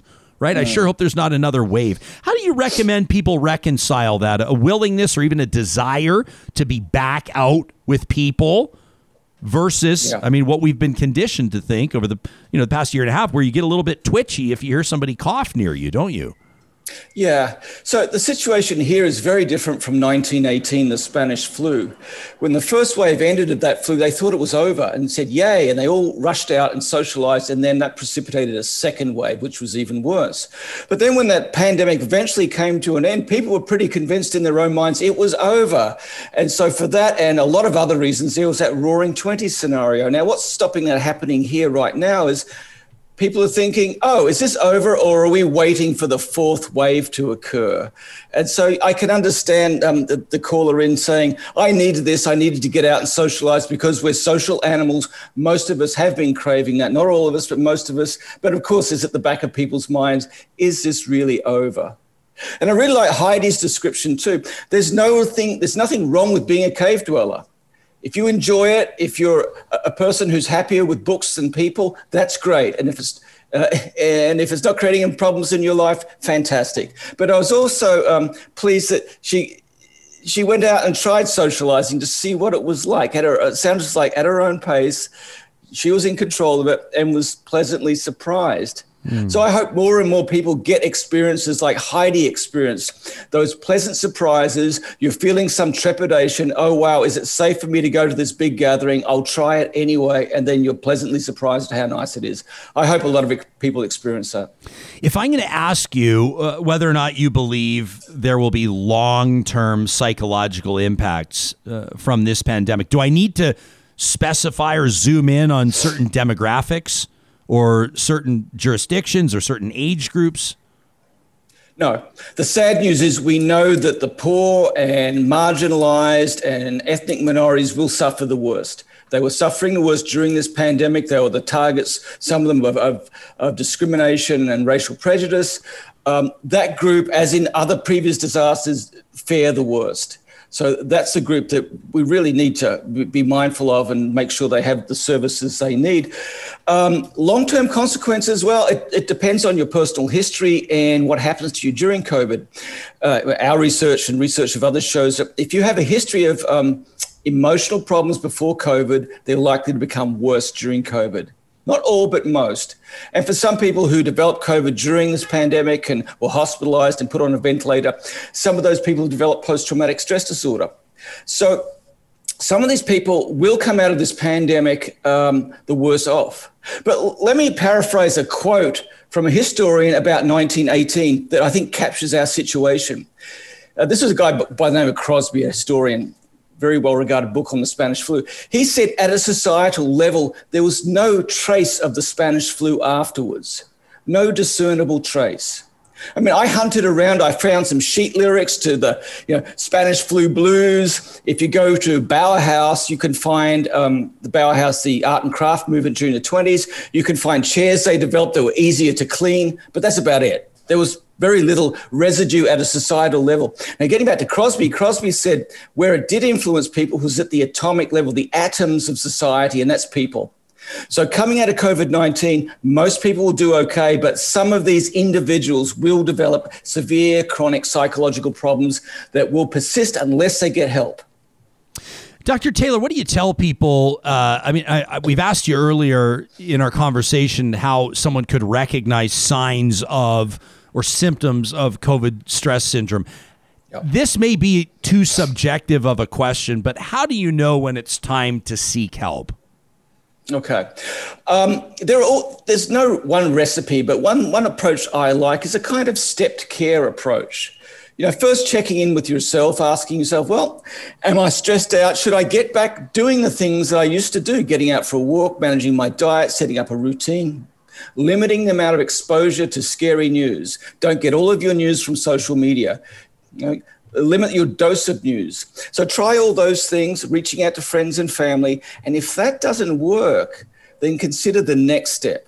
And the next step might be there's some wonderful internet programs or phone apps. Like uh, in BC, they have the Bounce Back program, which is a cognitive behavioral uh, online self directed program to help people manage anxiety or depression. That's not working, then the next step would I suggest go see your family doctor about a referral uh, to see a mental health practitioner, such as a psychologist or psychiatrist.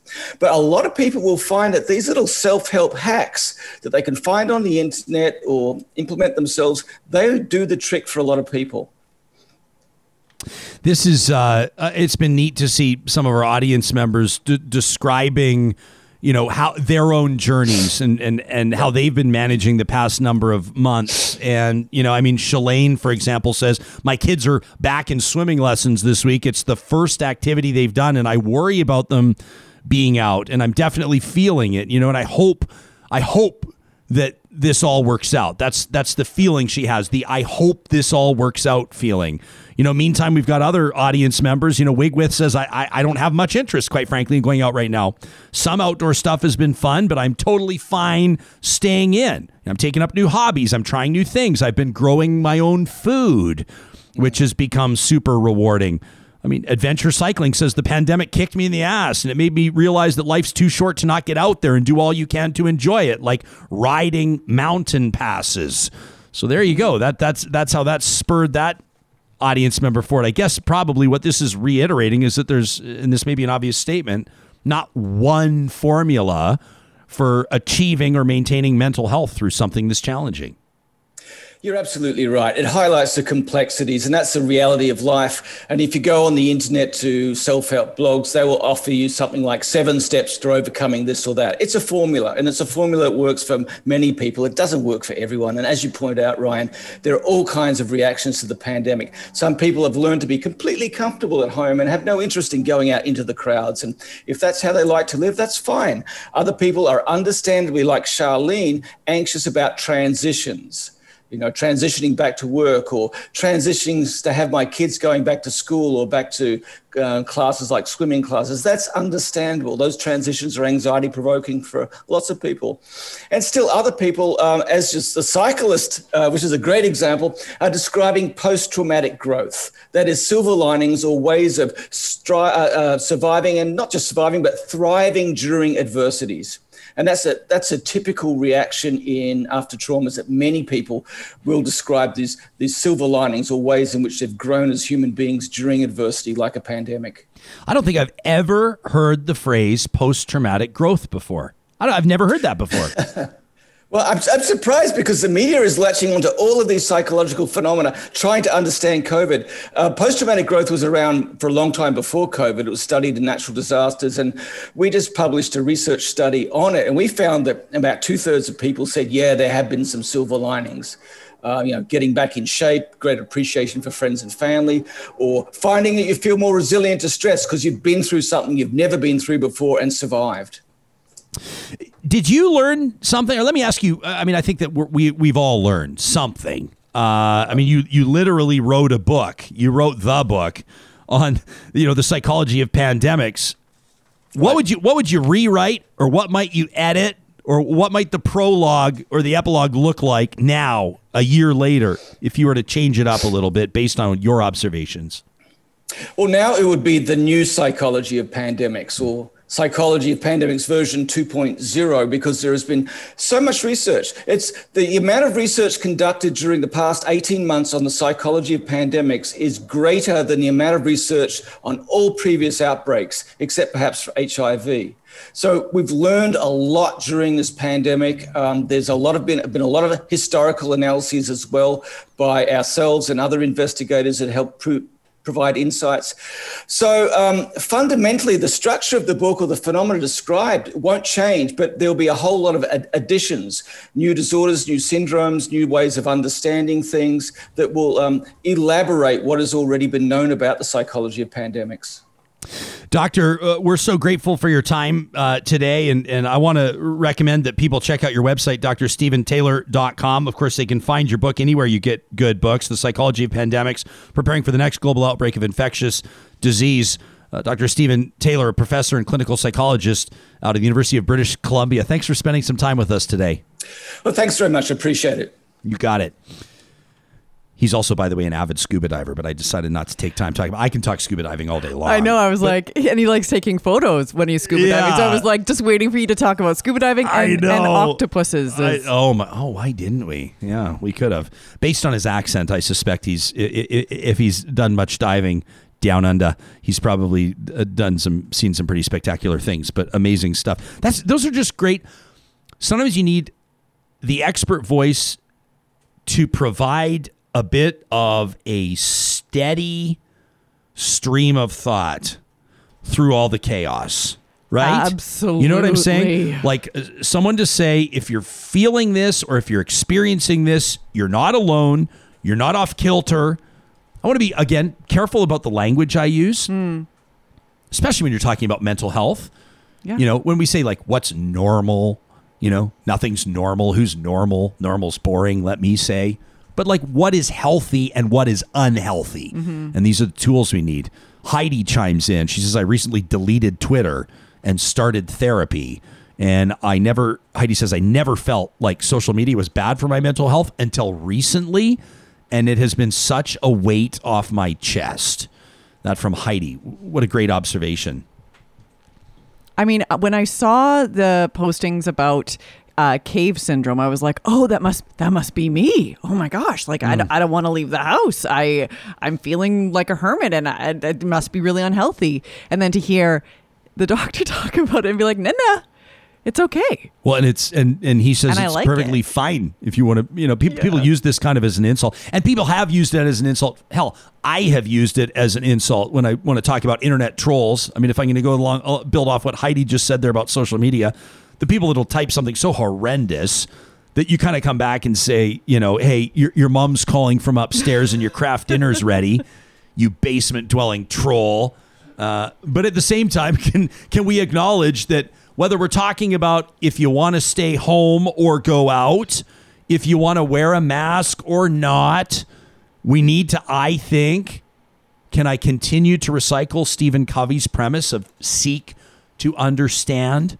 Seek to understand people, recognize that different people are at different points in their journey, that every approach within reason, in my mind, is okay. If you're not quite ready yet to hit Lollapalooza, that's perfectly fine. And if you are vaccinated and if you are ready to start socializing again, I think on the flip side, that's okay too. At some point, people are starting to socialize again. And quite frankly, a lot of people really need it. And we're going to continue to have these conversations. And we promise you that they will be driven by real talk we also want to remind you that this show is powered by Westworld Computers. We went to Daryl and his team there. They've been family owned for more than 40 years as we were getting ready to see if this plane would fly. We said, Daryl, here's our idea. We're going to do a live streaming show. We need to have lots of horsepower to make it happen. And we got to be able to depend on our gear.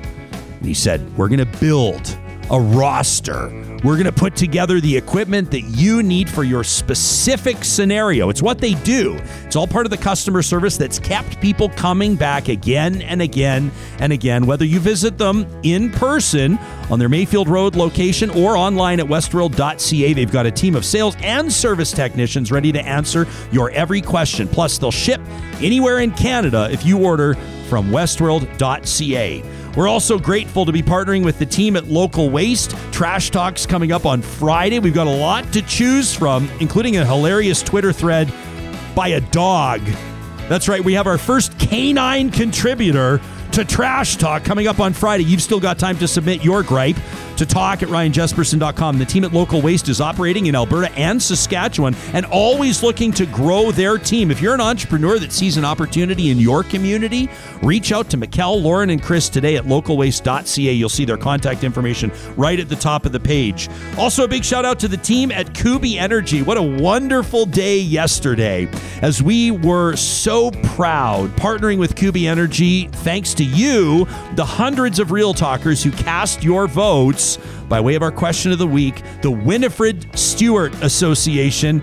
Joey's home, the recipient of that solar install. That's right. The Winifred Stewart Association and Joey's home are going net zero, free clean energy for 30 years thanks to our friends at Kuby Energy. They can help you find your solar solution. Get in touch with them today they do all the paperwork for you as well and help you find all the government programs you can tap into. Did you know Alberta's just launched an agriculture specific solar incentive? Jake and his team have all the details. You'll find them under the sponsors tab at ryanjesperson.com. We've got in uh, a little bit later in the show coming up a feature uh, where we're going to take you out to Jasper. It's one that we really love, but right now we have an opportunity live to check in with the Prime Minister's special representative for the Prairies. Minister Jim Carr was first elected as an MP for Winnipeg South Centre back in 2015. Uh, he served as Minister of Natural Resources, Minister of International Trade Diversification, but you could probably make the argument that as a, a proud Manitoban, uh, maybe this is his most important work. Minister, it's great to have you back on the show. Thanks for making yourself available and welcome back to Real Talk. Thanks, Ryan. I'm glad to be back with you here from a very gloomy Winnipeg, and it's gloomy because the sky is obscured by smoke from the forest fires in northwestern Ontario. And we want clouds because, as you and your friends probably know, we're in the midst of a terrible drought July was the driest in 150 years. So we need the rain. The fires aren't helping. So it's kind of a tough moment over here on the Eastern Prairie. Yeah, you're well. You're you're you're located in an interesting uh, part. I, am going to be honest. I've been a bit regionally centric when I when, my own perspective when I think of wildfires and where I think where that smoke's coming from. I'm thinking British Columbia and California. Uh, yeah. I've not paid much attention to what's been going on in northwestern Ontario. But this truly is a national issue. Obviously, fires are fought. Uh, as part of a, or, you know, they're addressed and planned out uh, as part of a, a, provincial mandate. What is the federal government's position on managing wildfire? Well, to give the resources necessary to local authorities to fight them. And we've been doing that right across the country. It's a particularly tough combination here because on top of the fires, we have this intense drought. It just hasn't rained all summer. And already we're seeing the first signs of crop failure, uh, particularly a little bit west of here. And it's a serious, serious situation. And Canada, as always, is working with local authorities to provide the help that they need to try to get things under control. Uh, but we all know that this is a trend that's getting worse. Uh, we're going to have to have a very serious conversation with ourselves about the resources that we devote to the impact of these fires and of this moisture. Uh, so that's the report from the Eastern Prairie. I wish it could be a little bit more positive on that front. Uh, but the sky is cloudy, but I'm going to make the argument that the prospect is a little bit brighter than that. Well, and, and I'm curious to hear what you mean by that, because as you've alluded to, I mean, we've spoken to producers uh, some on air, some off air, that are painting uh, just an unbelievably dire picture of, of, not just what the canola yield or the barley yield is going to look like this year, what the implications are for their cattle ranch, but bigger picture, what they think it means. I've never, I don't think, heard so many farmers talking about the reality of climate change. How, how does this drought or how do conditions like this influence your resolve or the government's resolve on things like a climate change plan? I think it influences the resolve of Canadians who just have to look out the window, check the weather forecast, get a report on moisture levels, assess the uh, fires that are raging in so many parts of the country, and to come to the conclusion that our response as a government, as a society, and as a nation has to be more aggressive than it has been. And I think that more and more people are understanding what the direct consequences of public policy might be. Uh, and I think we're in a much different place, Ryan, today than we were a year ago or two years ago in the public consciousness, in understanding what's necessary, and to formulate the public policies that are going to be necessary to confront this challenge. Well, let me ask you. I mean, you're the you're the prime minister's special representative for the prairies. If you're going to talk about climate change, if you're going to talk about climate plans, I wouldn't be doing my job as an interviewer if I didn't point out the fact that the greatest and loudest cynicism and opposition to things like a carbon tax have come from the prairie provinces, in particular, yeah. Premiers Jason Kenney and Scott Moe. Do you see the tide turning on opinion there? I mean, essentially, Premier Kenney, you might argue, won the 2019 provincial election in his description as a referendum on the carbon tax. Has anything changed? Two years have passed. More evidence is being accumulated. Canadians have seen for themselves what the result has been. And we have a pretty robust national conversation about the best way to tackle climate change.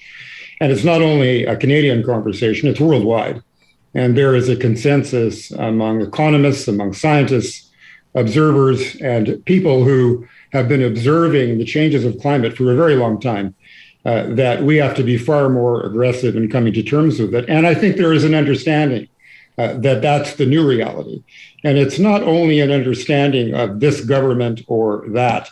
I think Canadians are understanding it more fulsomely than ever before because they're confronted with this unmistakable evidence. And we seek to work together with provincial governments and others, and by the way, the private sector. And it's the private sector in Alberta which has really taken the lead in understanding that greenhouse gas reductions is such a key element for us to begin to write the next chapter of the energy sector in Canada and globally. So uh, I think the understanding today is much different than the understanding in 2019. And I think that would apply to governments and including provincial governments as well. You, you could easily make the argument, I'll save us all the time, and, and I'll assume that it goes without saying that the relationship between Alberta's provincial government and the federal government is a hostile one. Uh, how do you manage that, or how does that complicate, uh, or how does that set apart your mandate with regards to specifically dealing with the government of Alberta? I don't do hostility very well. I'm always looking for alignments. I'm looking for ways in which we can work together in order to service the citizens who elect us, whether that's the response to the pandemic, uh, where there has been cooperation across the country, uh, in the battle against climate change, where we look for areas where we can make progress together. Uh, and as I look at Alberta and the leadership that's being shown by many people in your province, uh, I become far more optimistic about getting through it. When we were speculating what the generation change would look like, even three or four years ago, nobody had any idea that the pace of change would be as dramatic as it has been and the acceleration as profound.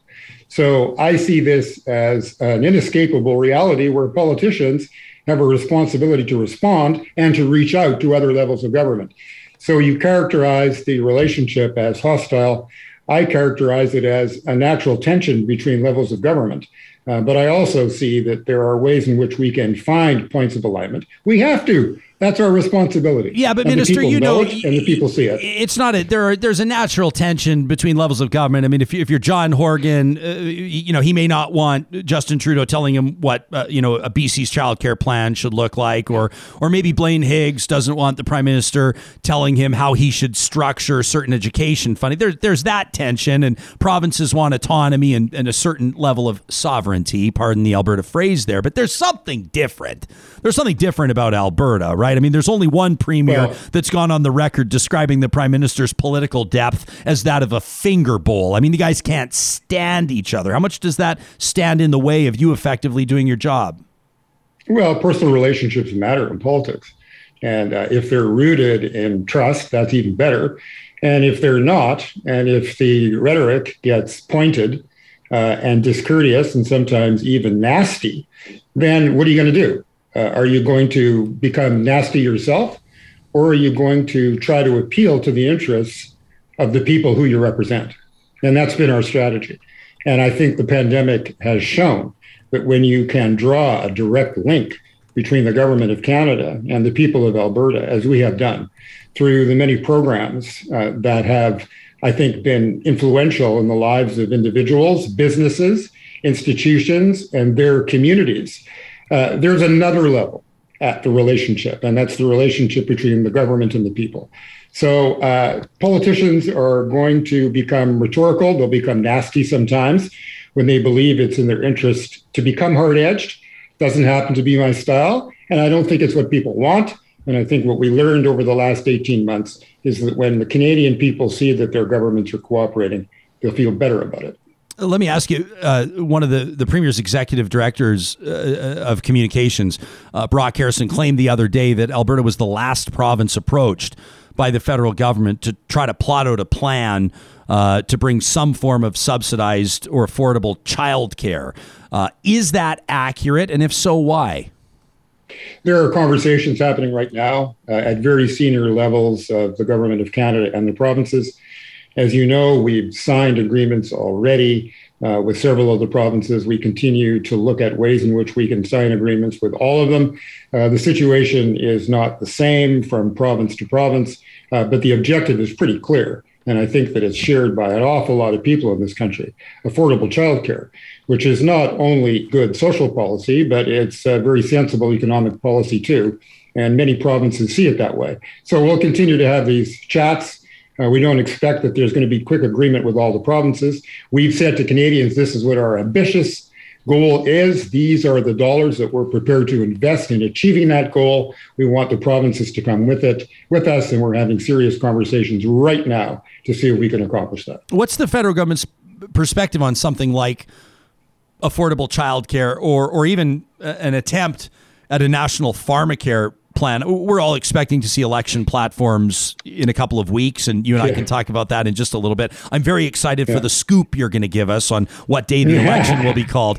Uh, but if one or two provinces were to opt out, Alberta's been quite clear about its position on pharmacare. You might say the same about childcare, although I think that that's a little murky right now. Would that stand in the way of the federal government's resolve to ensure that programs were put in place in other provinces or territories? How might that scenario play out if a province said, count us out? Well, that's not where we start. We start with an objective. And whether you're talking about the goals in the childcare plan or what the goals would be in a national pharmacare program. So that's where you start you say, let's see if we can get a consensus on where we want to be next year or in five years or in 10. And then you dial it back and you start negotiating agreements. And the situation is varied, as the very nature of the country is varied. But what underpins the conversation is a public policy objective that's rooted in what we believe to be in the interests of the citizens. So that's where you start.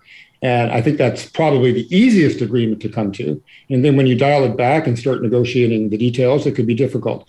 But there are all kinds of examples in our history and in our relationship between the national government and provinces where we do end up with consensus and we do end up with agreement. And it's not always easy and it's often controversial, and the disagreements can be honest uh, but there is no shortage of will and energy in getting to that point, and that's what we seek to accomplish. A friend of mine has has pegged August eighth as the day that he is absolutely convinced uh, an election will be called. How close do you think my pal's going to be on nailing down the exact date, Minister? You know what? I don't know. Come on. I yeah, don't know. Do. Yeah, you no, do. I don't. Okay. I don't know. Assuming, that's the way it works. Assuming everybody that, knows that that's the way it works. Assuming the, these that, decisions. Yeah, go ahead. Assuming that there's going to be an election. Let let let's. Oh, that we can assume there will be an election. Let's prognosticate. How well do you think the Liberals can fare on the prairies. You've got a you've got a, a tall assignment as if I need to lay it out for you. Everybody yeah. that's going to listen to this interview knows exactly what we're talking about. What needs to happen? What does a campaign platform need to look like for the liberals to take some seats in Alberta, Saskatchewan, to do better in Manitoba, etc.? Well, uh, I believe that I'm in a temporary job. Hmm. I'm in a temporary job because the prime minister gave me the responsibility of representing interests of the prairie at the center of the national government. And the reason for that is that we failed to connect with enough voters in Alberta and Saskatchewan to get a single seat. That's a really bad result. And you have to assess why was the result so bad and how do you make it better? Well, you start by having an understanding of what those provinces and the people in those provinces who are the wealth creators and the consumers and the families and the institutions want that they did not hear from us. And then that's only step one. Then you have to begin to deliver. And you have to deliver in ways that are actually measurable and meaningful to families, to businesses, and to communities. And then you have to be judged on the basis of what you've been able to deliver. So I think we're in a much better place today than we were 18 months ago for a variety of reasons. Uh, the pandemic is one where Canadians could see firsthand the role of the national government and how it responded to the crisis and how that response had an impact on things that really matter to them in their lives.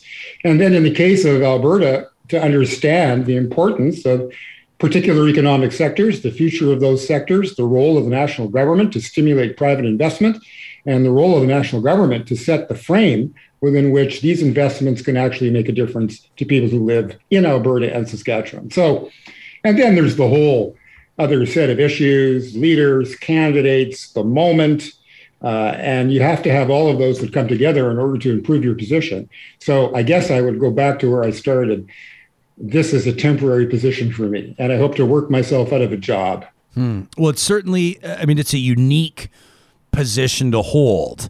Uh, and you know, I mean, to be a special representative to the prairies. I mean, we we oftentimes say, and I'll describe to people, especially when I'm talking to anybody in Eastern Canada or on the West Coast, you know, they said, "What's real talk all about? Like, what's what's the premise of it?" And I'll often say we're a proud prairie podcast, you know, and and and uh, it, it sort of feels like if you're from the prairies, you might understand what that implies, but if you're not from the mm-hmm. prairies, it might require a bit of explanation on what mm-hmm. makes people tick and how people are wired and the ethos here to a certain degree. When you're sitting around the cabinet table, when you're talking, when you're, you know, bending the ear of the prime minister himself, how would you characterize prairie dwelling Canadians? How, how would you characterize the prairie provinces with regards to how they're maybe misunderstood or even maligned? What's the message that you deliver? The first message is that stereotypes are obstacles to progress. Mm. So if I name a province and all of a sudden you have all these images, I'm going to say half of them are probably wrong, or in any case, it's really incomplete. Let me give an example. Uh, you know that uh, Dr. Michael Houghton won the Nobel Prize for his work at the University of Alberta. That's the kind of stereotype that I don't mind when I hear Alberta. So it's diverse within each of these three prairie provinces. We have a wide variation of opinion, of background, of demographic, of geography. It's not the same here in downtown Winnipeg as it is in the Peace River country. But what binds us together, I think, is the historical relationship with the land itself and what the land produces, has produced, and will continue to produce. Because in my work, particularly as trade minister, and I would travel around the world and I would talk about my home region, uh, Prairie Canada. Uh, all of a sudden, lights would go on because they know that we grow what the world needs. And whether that growth is in uh, the energy sector, in agriculture, in value added agriculture, in artificial intelligence, in the management of water within a stable democracy, people think of us as a region that's blessed in so many ways, and it is. And then again, it's just the pride of your home and where you were raised. And I've never felt more comfortable and more attached to this region in all of its diversity than I do now. And it's my job to try to reflect that at the center of the government because we have not yet convinced enough people in Alberta and Saskatchewan that all of that is worthy of their support and a vote. I want to talk to you about the land, and I want to talk to you about the history. Um, it's uh, it's been a, national conversation for the past number of months. Uh, I think we can all agree it should have been part of the national conversation for many years prior to that. But the discovery first outside the former Kamloops Indian Residential School, and and, then, and then I think I'm, I'm not going to put them on a scale of which discoveries have been most heartbreaking or most shocking because I don't think that's a productive exercise. But 751 unmarked graves uh, outside a former residential school in the Cowessess First Nation. We had an opportunity to speak to Chief Delorme, a, a, a very powerful conversation. Um, and he talked about his perception of the prime minister's response. And, and it was actually uh, considering what, let me provide a bit of background here, Minister. We had Warren Kinsella on the show a while ago. He's got no love for the prime minister. You know that, obviously. Uh, speaks out quite loudly and in very unflattering fashion about the prime minister. And he was very critical about a photo of the prime minister kneeling by an unmarked grave holding a teddy bear. The chief from Cowessess First Nation, Chief Delorme, as a matter of fact, clapped back on that pretty quickly and said that the prime minister was there to listen. And he essentially told us that when it came to them achieving uh, sovereignty with regards to their own child and family services, that they had essentially, for all intents and purposes, dictated to the federal government what they wanted the plan to look like. And he said the federal government listened. It was quite a moment on the show, to be honest with you. Mm-hmm. We've had different and varying opinions from uh, indigenous community leaders uh, over the past number of weeks and months who have assessed the federal government's job uh, on things like water advisories, on the reconciliation file as a whole, on the Truth and Reconciliation Commission's calls to action, etc. I'm curious to know your thoughts on how this national conversation about our history of residential schools has impacted your perception of not just how you do your job, but what the federal government needs to do and what conversation is going to look like through the course of a federal campaign? This is the saddest and sorriest chapter of Canadian history. And it has not been properly documented or debated, understood, or absorbed by many Canadians and governments across the country. There has been such a significant shift in consciousness over the last number of weeks and months, and I would say even years, uh, that we're slowly making progress. And it's also fair to say that when you are having to undo and repair damage that has been inflicted upon an entire part of our nation for all of these decades that the uh, resolve to begin to repair, working with indigenous communities and leaderships on the road to repair, uh, is going not necessarily to be straight, and it's not going to be as smooth as we would hope it might be. But what has changed is an understanding among governments and among citizens that there is an imperative now, not only to appreciate and utter the understanding of what has happened, but to take definitive action. And there is a lot that has been taken, and I'm not going to use up a lot of time to go through line by line the investments that we have made over the last number of years since 2015 on the road to the reconciliation. Uh, nor am I going to name Indigenous leaders who have said publicly that they agree with that. It's not a question of a scorecard, it's a question of an understanding, of a commitment, and a resolve, working and co developing with Indigenous leaders and with Indigenous peoples the way out of this horrible past into a future that will be rooted in possibility, in the aspirations of Indigenous children, wherever they may live in the country. And a real commitment, not only by government, by from Canadians who are so able to influence the pace of reform that the time has come and it's here now. And I think that there is lots of evidence to make the case that there is significant changes in understanding, uh, but there is so much more to do. But there's also resolve to get it done. And as a Manitoban, I was raised with an understanding of uh, the special role that Indigenous people played in the birth of my own province. You may know that uh, just the other day, we celebrated the anniversary of Treaty One. Mm. Uh, that was uh, the first treaty that was signed, and that only a few weeks ago, uh, we commemorated an agreement with the Manitoba Métis Federation. Uh, and as a Manitoban born and raised, with an understanding of the history of the Red River and the history of the Métis people, I think that even that kind of understanding, appreciation, and recognition is a sign that at least we're in a better place today than we were months ago. Hmm. Yeah, we've received so many. I mean, people just.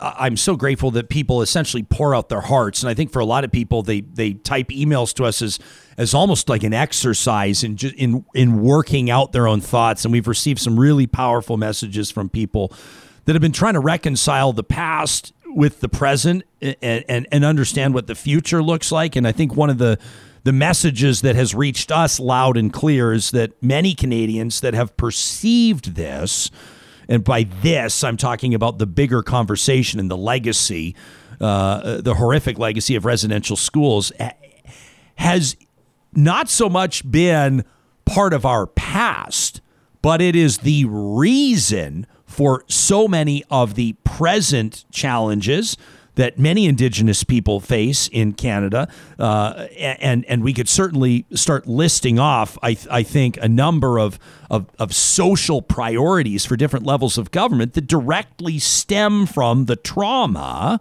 the intergenerational trauma from residential schools, and and, and I would imagine you know, as, as high as level as the federal government, it gets to the point where it's, I don't know if it's reiterating itself to Canadians or it's the government's role to reiterate that this is not so much part of the past as it is part of our reality. I know, I know that there's a faction of people. I see it online. I see people leaving comments that it's, you know, that's, you know, you know the typical trope, right? I didn't do it. I'm not apologizing. I'm not responsible for it. I didn't take anybody's kids away. This was in the past. It's time to move on.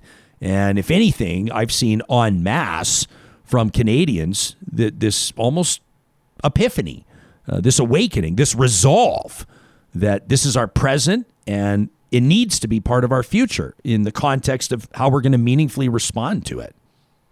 I agree with all of that.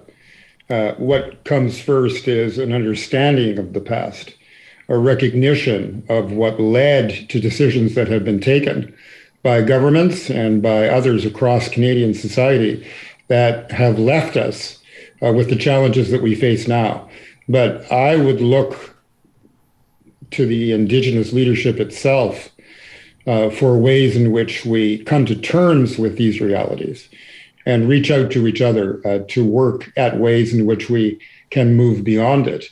And the way to do that is to understand the basic necessities that we all need uh, to live a life where we can aspire that our children can reach their goals.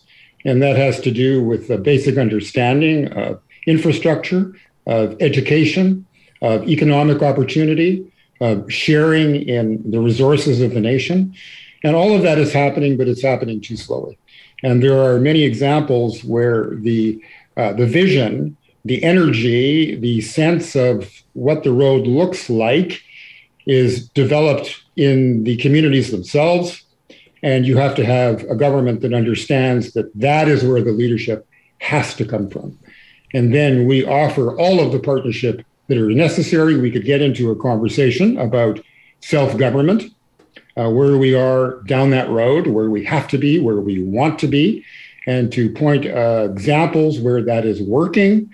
Uh, the pace of change is not the same among the 650 odd First Nations across the country, but the objectives are the same. And that is to make sure that the aspirations for these children and for these communities can be met in a nation who understands the horror stories of the history that has come before, to learn from it, to reach out, to reconcile every day through conversation and through action. So that's where we are. And I'm optimistic because I think that Canadians have come a long way. I think governments have come a long way with so much more distance yet to travel.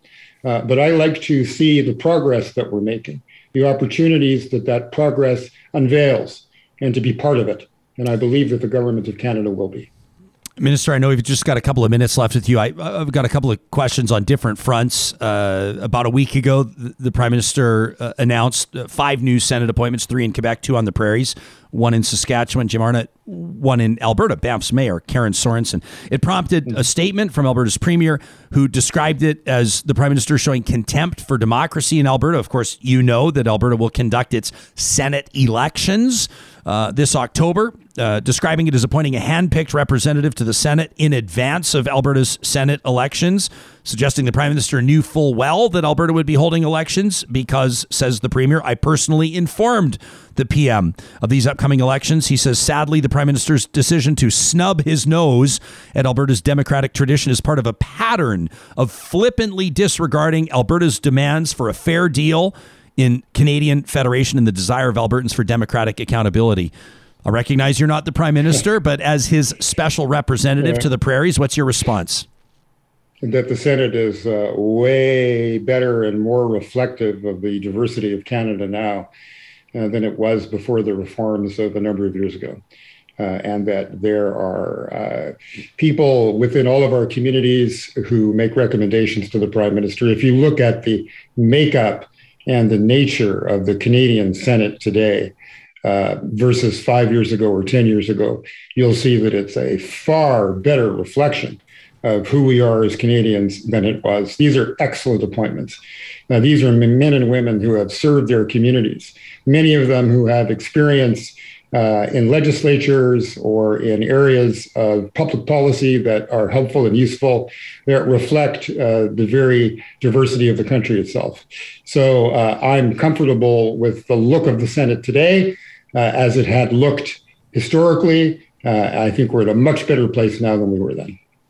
Uh, finally, let me ask you this: uh, Your colleagues, uh, Minister of Justice Lametti, Minister of Public Safety Blair, issued a joint statement in response to Alberta's Justice Minister's proposal, uh, a two-pronged proposal to address uh, address uh, violent and hate-fueled crimes, crimes targeting minority populations, women, and other Canadians. the two suggestions uh, were mandatory minimums and, and a bigger conversation about expanding those and essentially uh, allowing pepper spray, allowing private citizens to carry pepper spray.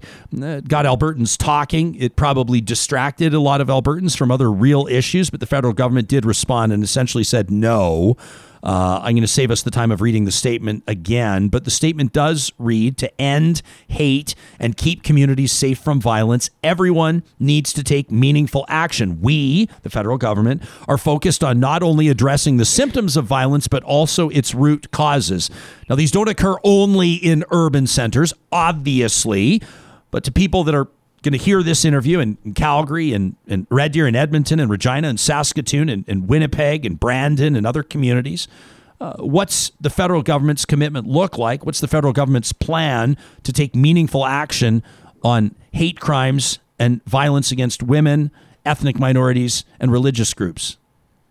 An anti racism, anti hate strategy.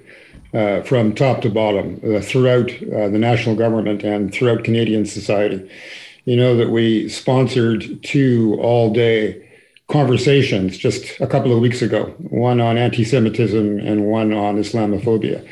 And there is no doubt that minority communities are feeling vulnerable.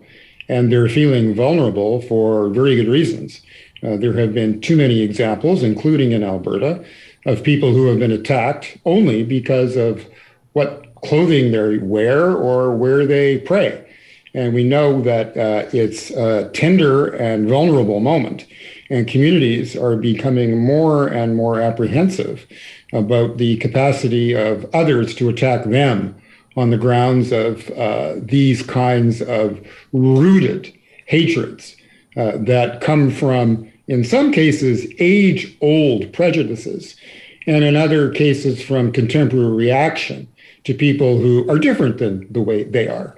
And the way you attack it is by talking about it, by making sure that our children at a very early age understand uh, the roots of this hatred and this violence, and that whenever we see it, we combat it with all the tools at our disposal.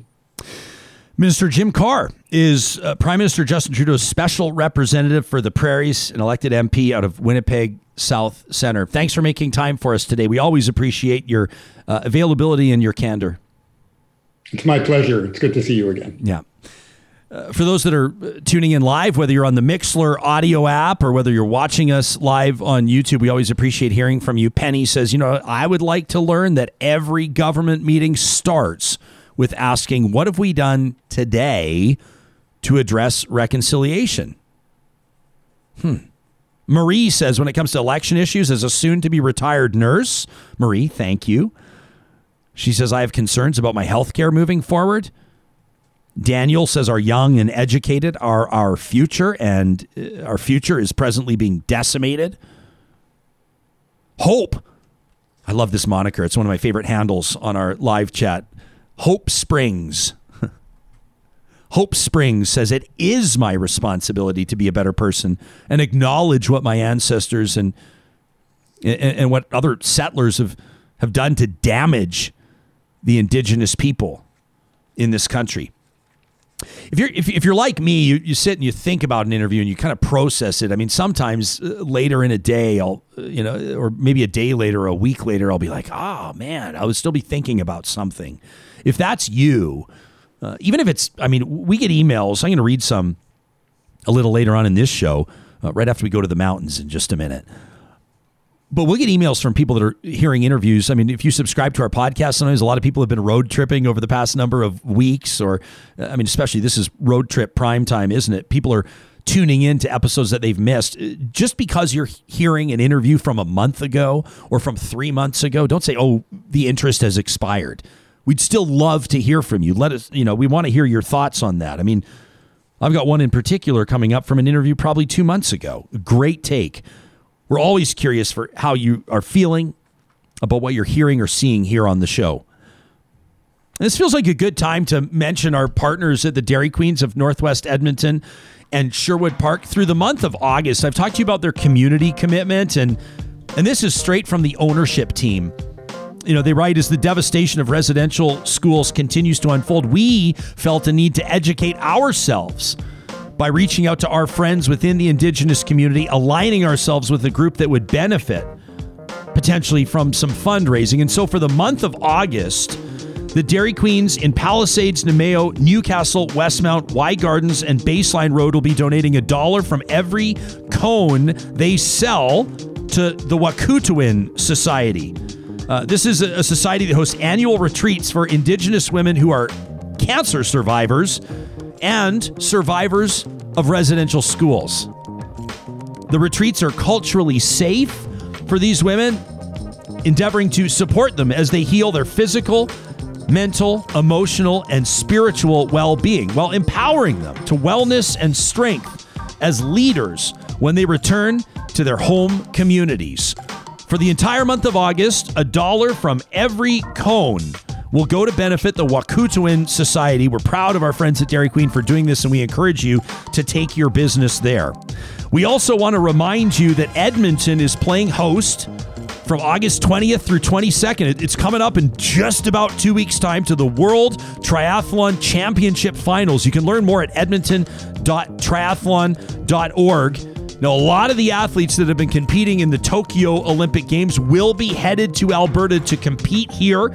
These are like the fittest athletes in the world triathlon athletes, they just blow my mind. The weekend is stacked with elite races on Saturday, August 21st. That's the big day. Community events on the Friday and the Sunday for all ages, for all skill levels. Registrations now open with limited spots available. Again, check out edmonton.triathlon.org. Very cool to see them launching the inaugural Edmonton Urban Cycling Fondo, a community race on a closed course. That'll go Sunday, August 22nd. All the details are online. We also wanted to remind you that our friends at Athabasca University, boy, has this last year and a half been a wake up for people when it comes to post secondary education, realizing that there are different methods of delivery. Now, yeah, there are the continuing education programs at some of the other colleges and universities that were, and hey, good for them, slapped together kind of last minute. Everybody doing their best to accommodate the team at Athabasca U, this is what they do as Canada's online university. They were ready for this. And as people start to ease back into what life might have looked like a couple of years ago, Athabasca U will still be here, allowing you an opportunity to do your schooling from absolutely anywhere. Maybe the kids are playing outside, or maybe they're at swimming lessons. Maybe you're at, a layover or on the road for business. Online, on demand learning, you'll find it at athabascau.ca. It fits your schedule and your life at Athabasca University. We look forward to this each and every week. Thanks to our friends at Tourism Jasper. Every Wednesday, an opportunity for us to head out to the mountains. It's a segment, a feature that we call My Jasper Memories, presented by Tourism Jasper. And today, let's go for a hike. Hey? Why not head out to the mountains? I mean, Jasper is home to some of the most remarkable, breathtaking hiking trails and hidden gems on planet Earth, right? Whether it's Maligne Lake that resonates with you or the Skyline Trail, maybe Tonquin Valley, Edith Cavell Meadows, the Valley of Five Lakes. There's a network of less trafficked beauties. You know, there's going to be some people listening to this being like, Will you please stop mentioning all my favorite spots? Just waiting to be discovered at Jasper National Park. It's, uh, of course, many interested travelers visiting every year, but there's 11,000 square kilometers there. So, pockets of wonder outside the limelight, ready for you to explore. I mean, we're talking Beaver Lake and Summit Lake. I want to name a few, and, and you can research these yourself. If you just go to jasper.travel slash real talk, you'll find all the links. Cavell Lake, Pyramid Bench, Lower Sunwapta Falls. I mean, some of these are, you know, four, 5K. These are perfect loops or journeys for a family, for an afternoon, for a beautiful early morning.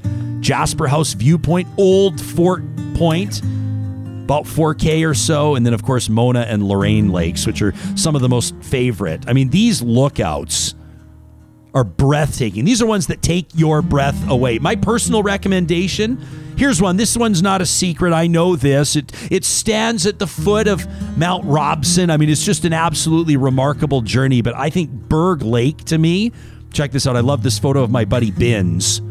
Look at that. Boots are off. He's cooling his feet. Sam, Sarah, I know you guys both love to hike. Have you guys ever been up to Berg Lake? The, to me, like if, if you're lucky enough, you'll see a big chunk of ice fall in and splash. Do you have a favorite hiking destination, Jasper? I'm putting you on the spot right now. I mean, Old Fort Point is something that uh, has allowed my whole family to go up. So my senior-ish parents Yeah. and uh, my nieces and nephews, who were you know were four and five at the time. So we were all and the dogs were all able to scramble up there altogether. That's part of it, right? The family journey of it, which is what so many people endeavor to discover. How about you, Sam? Do you have a favorite? Am I am I asking you? Is it like asking someone to pick their favorite child? It's a little bit like asking someone to pick their favorite child. Um, a particular experience I really, really loved is I was working a couple summers ago on a film about the Athabasca Glacier, and we needed a we needed a, we needed an angle looking down at the whole thing. So I threw six cameras on my back because we were shooting 360 video, and in the snow hiked up the Wilcox Trail to where you can look over the Athabasca Glacier. What a Really, view! oh, it was amazing. Did you wish you had seven or eight cameras up there, Sam? you know what one of my favorite parts, and this has just been a natural development of this feature, is that real talkers have started submitting their Jasper memories. So i- if you're going to do this, use the hashtag MyJasper and Real Talk RJ. And every week we're going to showcase at least one Real Talker's Jasper memory. This one from Tim.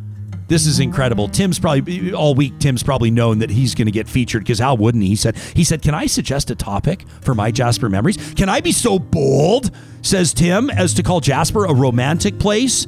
He says, "For me, Jasper will forever be the place where she said yes." It was eight. Yeah, I just got chills. He said it was eight years ago yesterday that my beautiful lady and I stood at the base of Whistler's Mountain. Look at this unbelievable photo of these two lovebirds. He says, We're waiting for the Skytram. I looked up at a ceiling of clouds. I thought to myself, I should have asked her yesterday on the docks at Maligne Lake. Arriving at the top, we found rain waiting for us. We retreated to the cafe for a warming bevy. I waited for my window and I jumped when I saw those clouds clear. I quickly set up my tripod so we could get a photo together, uh, framed her up. I pretended to have forgotten about one last birthday gift in my camera bag. He said, Yeah, it was her birthday. I made her close her eyes.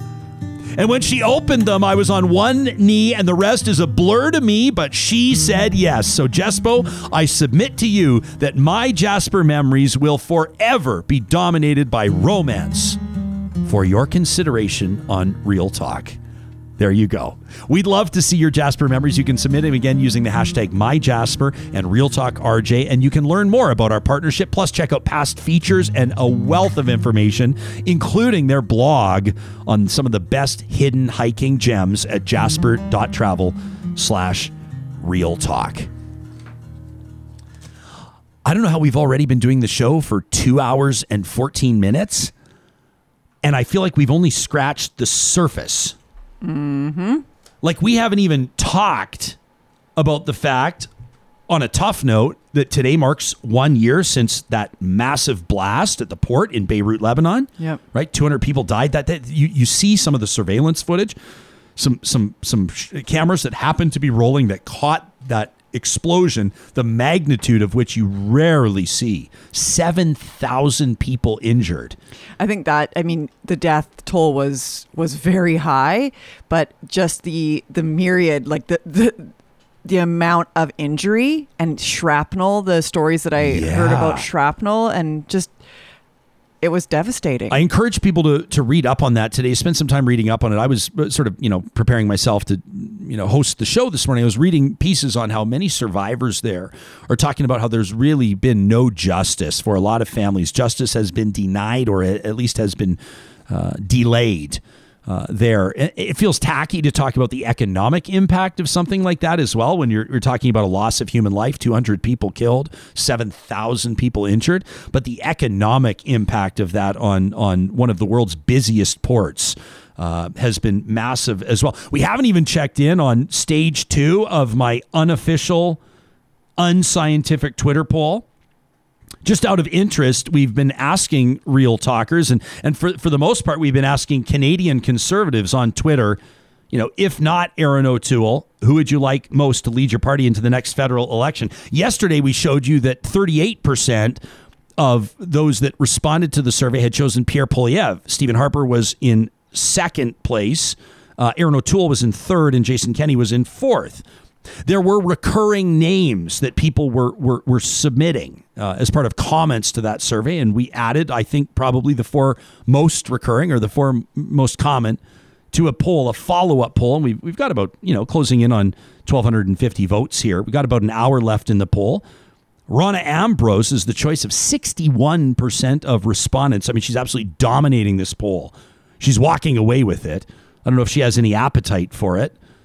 Michael Chong. Oh, yeah, I don't I don't think so. yeah. I mean, I'll tell you though, you talk to a lot of people that'll say Rona Ambrose is the exact type of candidate, is the exact type of leader that would bring me back to the Conservative Party mm-hmm. or that would convince me to vote Conservative, that could swing my vote. And that's the mandate of whoever the Conservative Party leader is. How do you go from opposition to government? Mm-hmm. Right? 61% saying Rona Ambrose, 18.5% Michael Chong would you might describe as more of a progressive conservative candidate.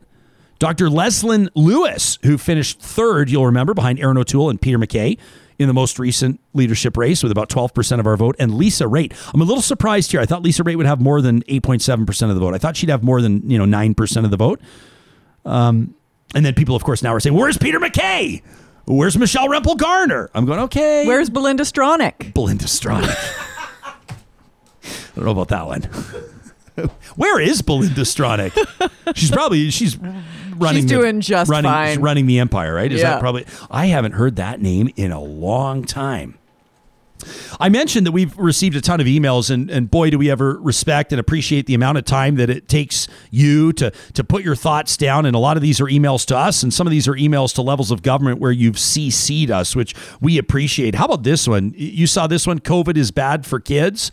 It caught my attention when it landed in our inbox, and then I saw who Jessica T will say. Jessica T has attached, has CC'd. I mean, this feels like a school assignment virtually every MLA in the province, as well as the federal health minister, the prime minister, and Real Talk. And Jessica T says, I am entering grade four this fall. My name is Jessica. Why does Alberta not want to keep kids safe? I've already spent two grades afraid of COVID. My mom says that some people won't wear masks and might come to school if they're sick. I would like to know what if my friend has COVID and gets me sick and then I have to go to the hospital? I am afraid of the hospital. I'm only nine. Please keep me safe and make my school safe. Jessica T. It's from a grade three heading into grade four student, a nine year old real talker. What about this one from Cheryl? Cheryl reached out to us and said, Let's hear from our kids. She sent this to us yesterday. Said, uh, My 15 year old daughter and her friend rode the bus today. She wrote this to us yesterday, rode the bus to the Alberta legislature, and uh, the timing worked out great because they were able to catch a photo with MLA Janis Irwin, says Cheryl, who scores high points for being cool even with kids. When my daughter Rose returned, her mood seemed to be different. she, felt elevated. Uh, she felt, as a matter of fact, struck me as better than she's been in a long time. Uh, she told me I felt so alone and so isolated. Uh, my school friends, of course, aren't vaccinated. And I won't be able to spend time with many of them. I stayed home all year so our family would be safe. I wear a mask everywhere, even when others don't. And it's been really hard. But today, at the rally with so many people wearing masks and fighting for our safety, even kids my age, 15, protesting and speaking up, today I felt like I was not alone. Cheryl says, as a parent who's watched a happy child become anxious and morose and antisocial, during a critical developmental time in her life, what a gift to see her smile again, a real smile. Cheryl says, really, the abandonment of restrictions by the province has been an abandonment of our kids, and they feel forgotten. And Cheryl says, Ryan, I would love to see you and Sarah put together a youth panel to talk about how they're feeling. I love the idea. What they're grappling with, how little control they have over what happens to them. Cheryl says, Now I hang my head in shame, but I've been quite busy at work, so I've missed a few of your shows in the past few weeks. And she says, If I've missed an interview with young people, please forgive me. She says, I'm trying to get files off my desk in time for our vacation, our first family vacation in almost two years. Cheryl, feel no shame. Thanks for engaging with the show. And the good news is, is if you've missed past episodes, you can always find them. They'll be there as part of our vaults. If you subscribe to our podcast, you can find them on YouTube as well.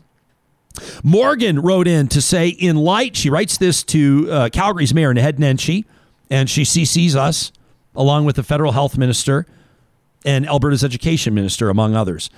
Uh, in light of the catastrophic abrogation of responsibility by the provincial government by ending testing, tracing, and isolation just weeks before schools start, and unvaccinated U12s, kids under 12, heading back to school uh, risking serious consequences. What will the city of Calgary do to protect kids from this airborne virus? My youngest missed 10 weeks of school due to cases in her class, cases in the school as well. What will it be like with a far more infectious Delta variant and no masks required, no testing, no tracking, no isolation? I'm sick thinking about what kind of long term disability the plan could result in, and I'm desperate to keep my kids from becoming a statistic. Mayor, how will you keep kids safe? Health is a provincial issue, but masks are municipal. And literally, the very minimum that we as a people should do to keep unvaccinated kids safe. She says, I liked Councillor Gondek's suggestion, Jyoti Gondek, who's running for mayor down in Calgary, that wastewater data is presented daily along with how many cases the wastewater suggests. Please let me know, asks Morgan, what the city will do to keep all kids and vulnerable populations in our city safe. You remember remember that it's it's fecal data that they read in wastewater that uh, provides a fascinating indicator in COVID cases. And I don't think that Morgan is alone. I know for a fact Morgan's not alone in wanting some indicator, some understanding of what the reality of COVID looks like in the province. Now, as a show, and as an audience and as a community, I think it's important that we better understand this, and we will endeavor to do so in continued conversations, including with physicians tomorrow, about why some public health experts are arguing that case count matters less among a relatively vaccinated population and why hospitalizations and ICU numbers matter more.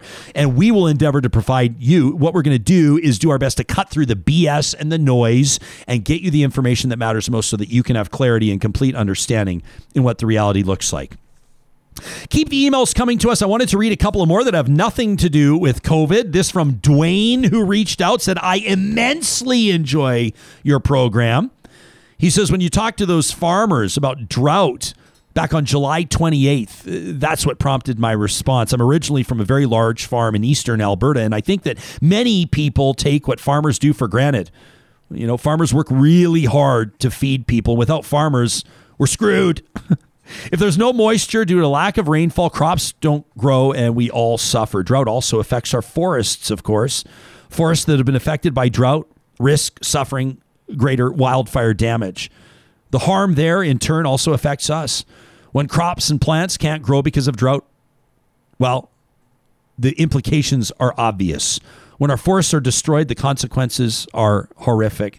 The need for clean, fresh water cannot be avoided. It is vital to sustain life on this planet. I believe, says Dwayne, that water should be the biggest concern for mankind, not oil.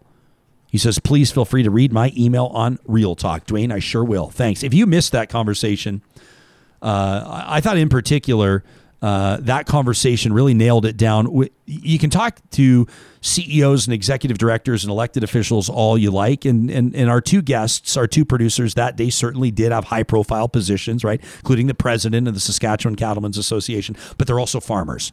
They're the ones that are like seeing the dust kicked up on the boots. They're the ones that are seeing the crops stifled and damaged and destroyed. And they're the ones that are ultimately going to be able to provide us with a good understanding of what it means. They're also no BS. They were they were like straight shooters. Straight shooters. Just telling it like it is, which I so appreciated. Yeah. It was so refreshing to hear them talk about it. Aaron wrote in with regards to our conversations uh, around you remember when we talked to Emily Joy Allison and the Church Too movement? What a powerful conversation that was. Uh, you can, of course, find a lot of our past interviews. You can scroll through if you'd like in our archives, but you can also use hashtags to do it. Um, if you search the hashtag ChurchToo and Real Talk RJ, it'll take you right to that interview, right to the highlights. And then Sarah does a great job of sending out the links so you can go directly to the interview. I should also take this moment to mention that in our podcast description and our YouTube description, if you scroll down, you'll find exact time codes. If you'd like to jump ahead to an interview in any show, if you'd like to hear less of me and more of the guests, you can just click on that time code. Emily was with us on July 15th, and that's the exact day. As a matter of fact, Aaron sent us an email about 20 minutes after the interview wrapped. She said, I get, Ryan, that you back in the day, as part of your upbringing, were part of an evangelical church. And that's something that I don't understand. But you also, in the meantime, have to acknowledge that all major institutions have not volunteered the tragic reality of the sexual assault of their members. It could be within policing or prisons or post secondary or other houses of education or gymnastics or high schools or public transit. Institutions protect members that should not be protected. She goes on to say that among the worst offenders are those within the education system. She says churches can be a great segue into understanding how all organizations work. She says, even within the province of Alberta and the politics here, Aaron says, I personally am a supporter of Rachel Notley. But complaints within that NDP of sexual abuse were dismissed as we worked it out. She says all of this has made me very unhappy. Those were conversations, of course, that were occurring midway through Rachel Notley's term as premier, in particular with two of her MLAs. I appreciate that from Aaron, and Aaron's absolutely right. You saw it. Uh, Michael Che was in shit for the other day, the, the, the co head writer of Saturday Night Live right? Talking about Simone Biles, poking fun at Simone Biles and made a Larry Nassar joke Larry Nassar, of He course. didn't. I didn't see that. Oh well, I'm sorry to ruin your day when you Google it, but I mean, it, it I'm just went consumed to by the Andrew Cuomo, uh, Cuomo stuff. uh, in- the governor of New York. Yeah. Uh, people calling for his resignation. What is it now? Thirteen. I think people are saying there have been thirteen allegations made of of, well, of now there's sexual a assault. there's an actual report that says that that found them credible. Yeah. So so yeah, including uh, a, a female member of his security detail, Yeah. uh, which that one in particular was really troubling. That's a story we'll also keep an eye on. I mean, you know what I like about just even the fact that you you just touched on that and mentioned that is I like when our audience knows the stories that are on our radar, the stuff that we're paying attention to. Just because you maybe don't hear something covered uh, in fulsome fashion on one show does not mean that it's not part of a working list of ours. And you play a big role, our audience members, in determining what else we cover and what we talk about. Please accept that as part of our editorial process, the role that Real Talkers play by suggesting content, by letting us know something that you've heard or something that's really resonated with you. You can contact us anytime. You can hit us up on Twitter, our official account at Real Talk RJ. And of course, you can send us an email via our website, ryanjespersen.com. Before we sign off, let me remind you that if you're in the market of something to haul that trailer, your family's heading out, you're finally getting out camping, maybe you have a week or two off work and, and you're looking at that good old faithful that that that Dodge that that power wagon that's pulled that trailer for years and years and years and years but it just deserves that break. It deserves to be maybe put out to pasture. Maybe it's time for a new heavy hauler. No dealerships in the province have a better selection of Ram the three-time three-peat the three Pete Motor Trend Truck of the Year. Three years in a row. Ram. the oh, Motor three Trend Tr- Pete, three Pete. you know what I said that was sort of a, a little bit inaccurate is I said the three time three Pete, which would imply a nine Pete. They have not achieved yet Yet. the nine Pete. Yet. But I wouldn't rule it out. If they keep building them like they're building them now, you could see nine straight Motor Trend trucks of the year. But three in a row is pretty good. And at St. Albert and Sherwood Dodge, they acknowledge, I mean, you call around, you visit dealerships, you're going to find out real quick that selection's not as good as it usually is. That's just a reality of the pandemic and the Suez Canal thing and the Texas storms and the microchips and everything else. These dealerships have always had better inventory than the rest, plus they share their inventory. You will not find a bigger selection of Ram trucks than you will at Sherwood and St. Albert Dodge. And finally, a big shout out to the team at Eden Landscaping at landscapeedmonton.ca. You can see what they've been doing so well for 20 years. The customer testimonials are big, but let me tell you, based on personal experience, and you can attest to this too, Sarah, your experience welcoming Sherry, the cherry tree, to your home. This is a company that gives a rip. This is a company that does not stop until you are satisfied from the design all the way through to the implementation of your dream. there she is back in the day. Doesn't that feel like years ago? Sherry the Cherry Tree, her limited brief time in studio. She's alive and well, folks. I should really take an updated photo. To I was share. really, I was, I was, was sorry to see her go, but we knew what was going to happen if she stayed in here forever. The short answer is she was going to die, Dead. and, and and and now she's living freely, thanks to the fabulous, fabulous team at Eden Landscaping. Tomorrow, we're going to be talking uh, to Dr. Vivian Stamatopoulos. We've been looking forward to this for a long time. She's probably, I think, the most outspoken voice in Canada when it comes to protecting seniors, when it comes to policy and long term care. She's going to get us up to speed on changes that have been made or not. Plus, We'll check in with a couple of physicians who probably won't see eye to eye on everything when it comes to Alberta relaxing measures. All that and more tomorrow morning. In the meantime, make it a great day. The good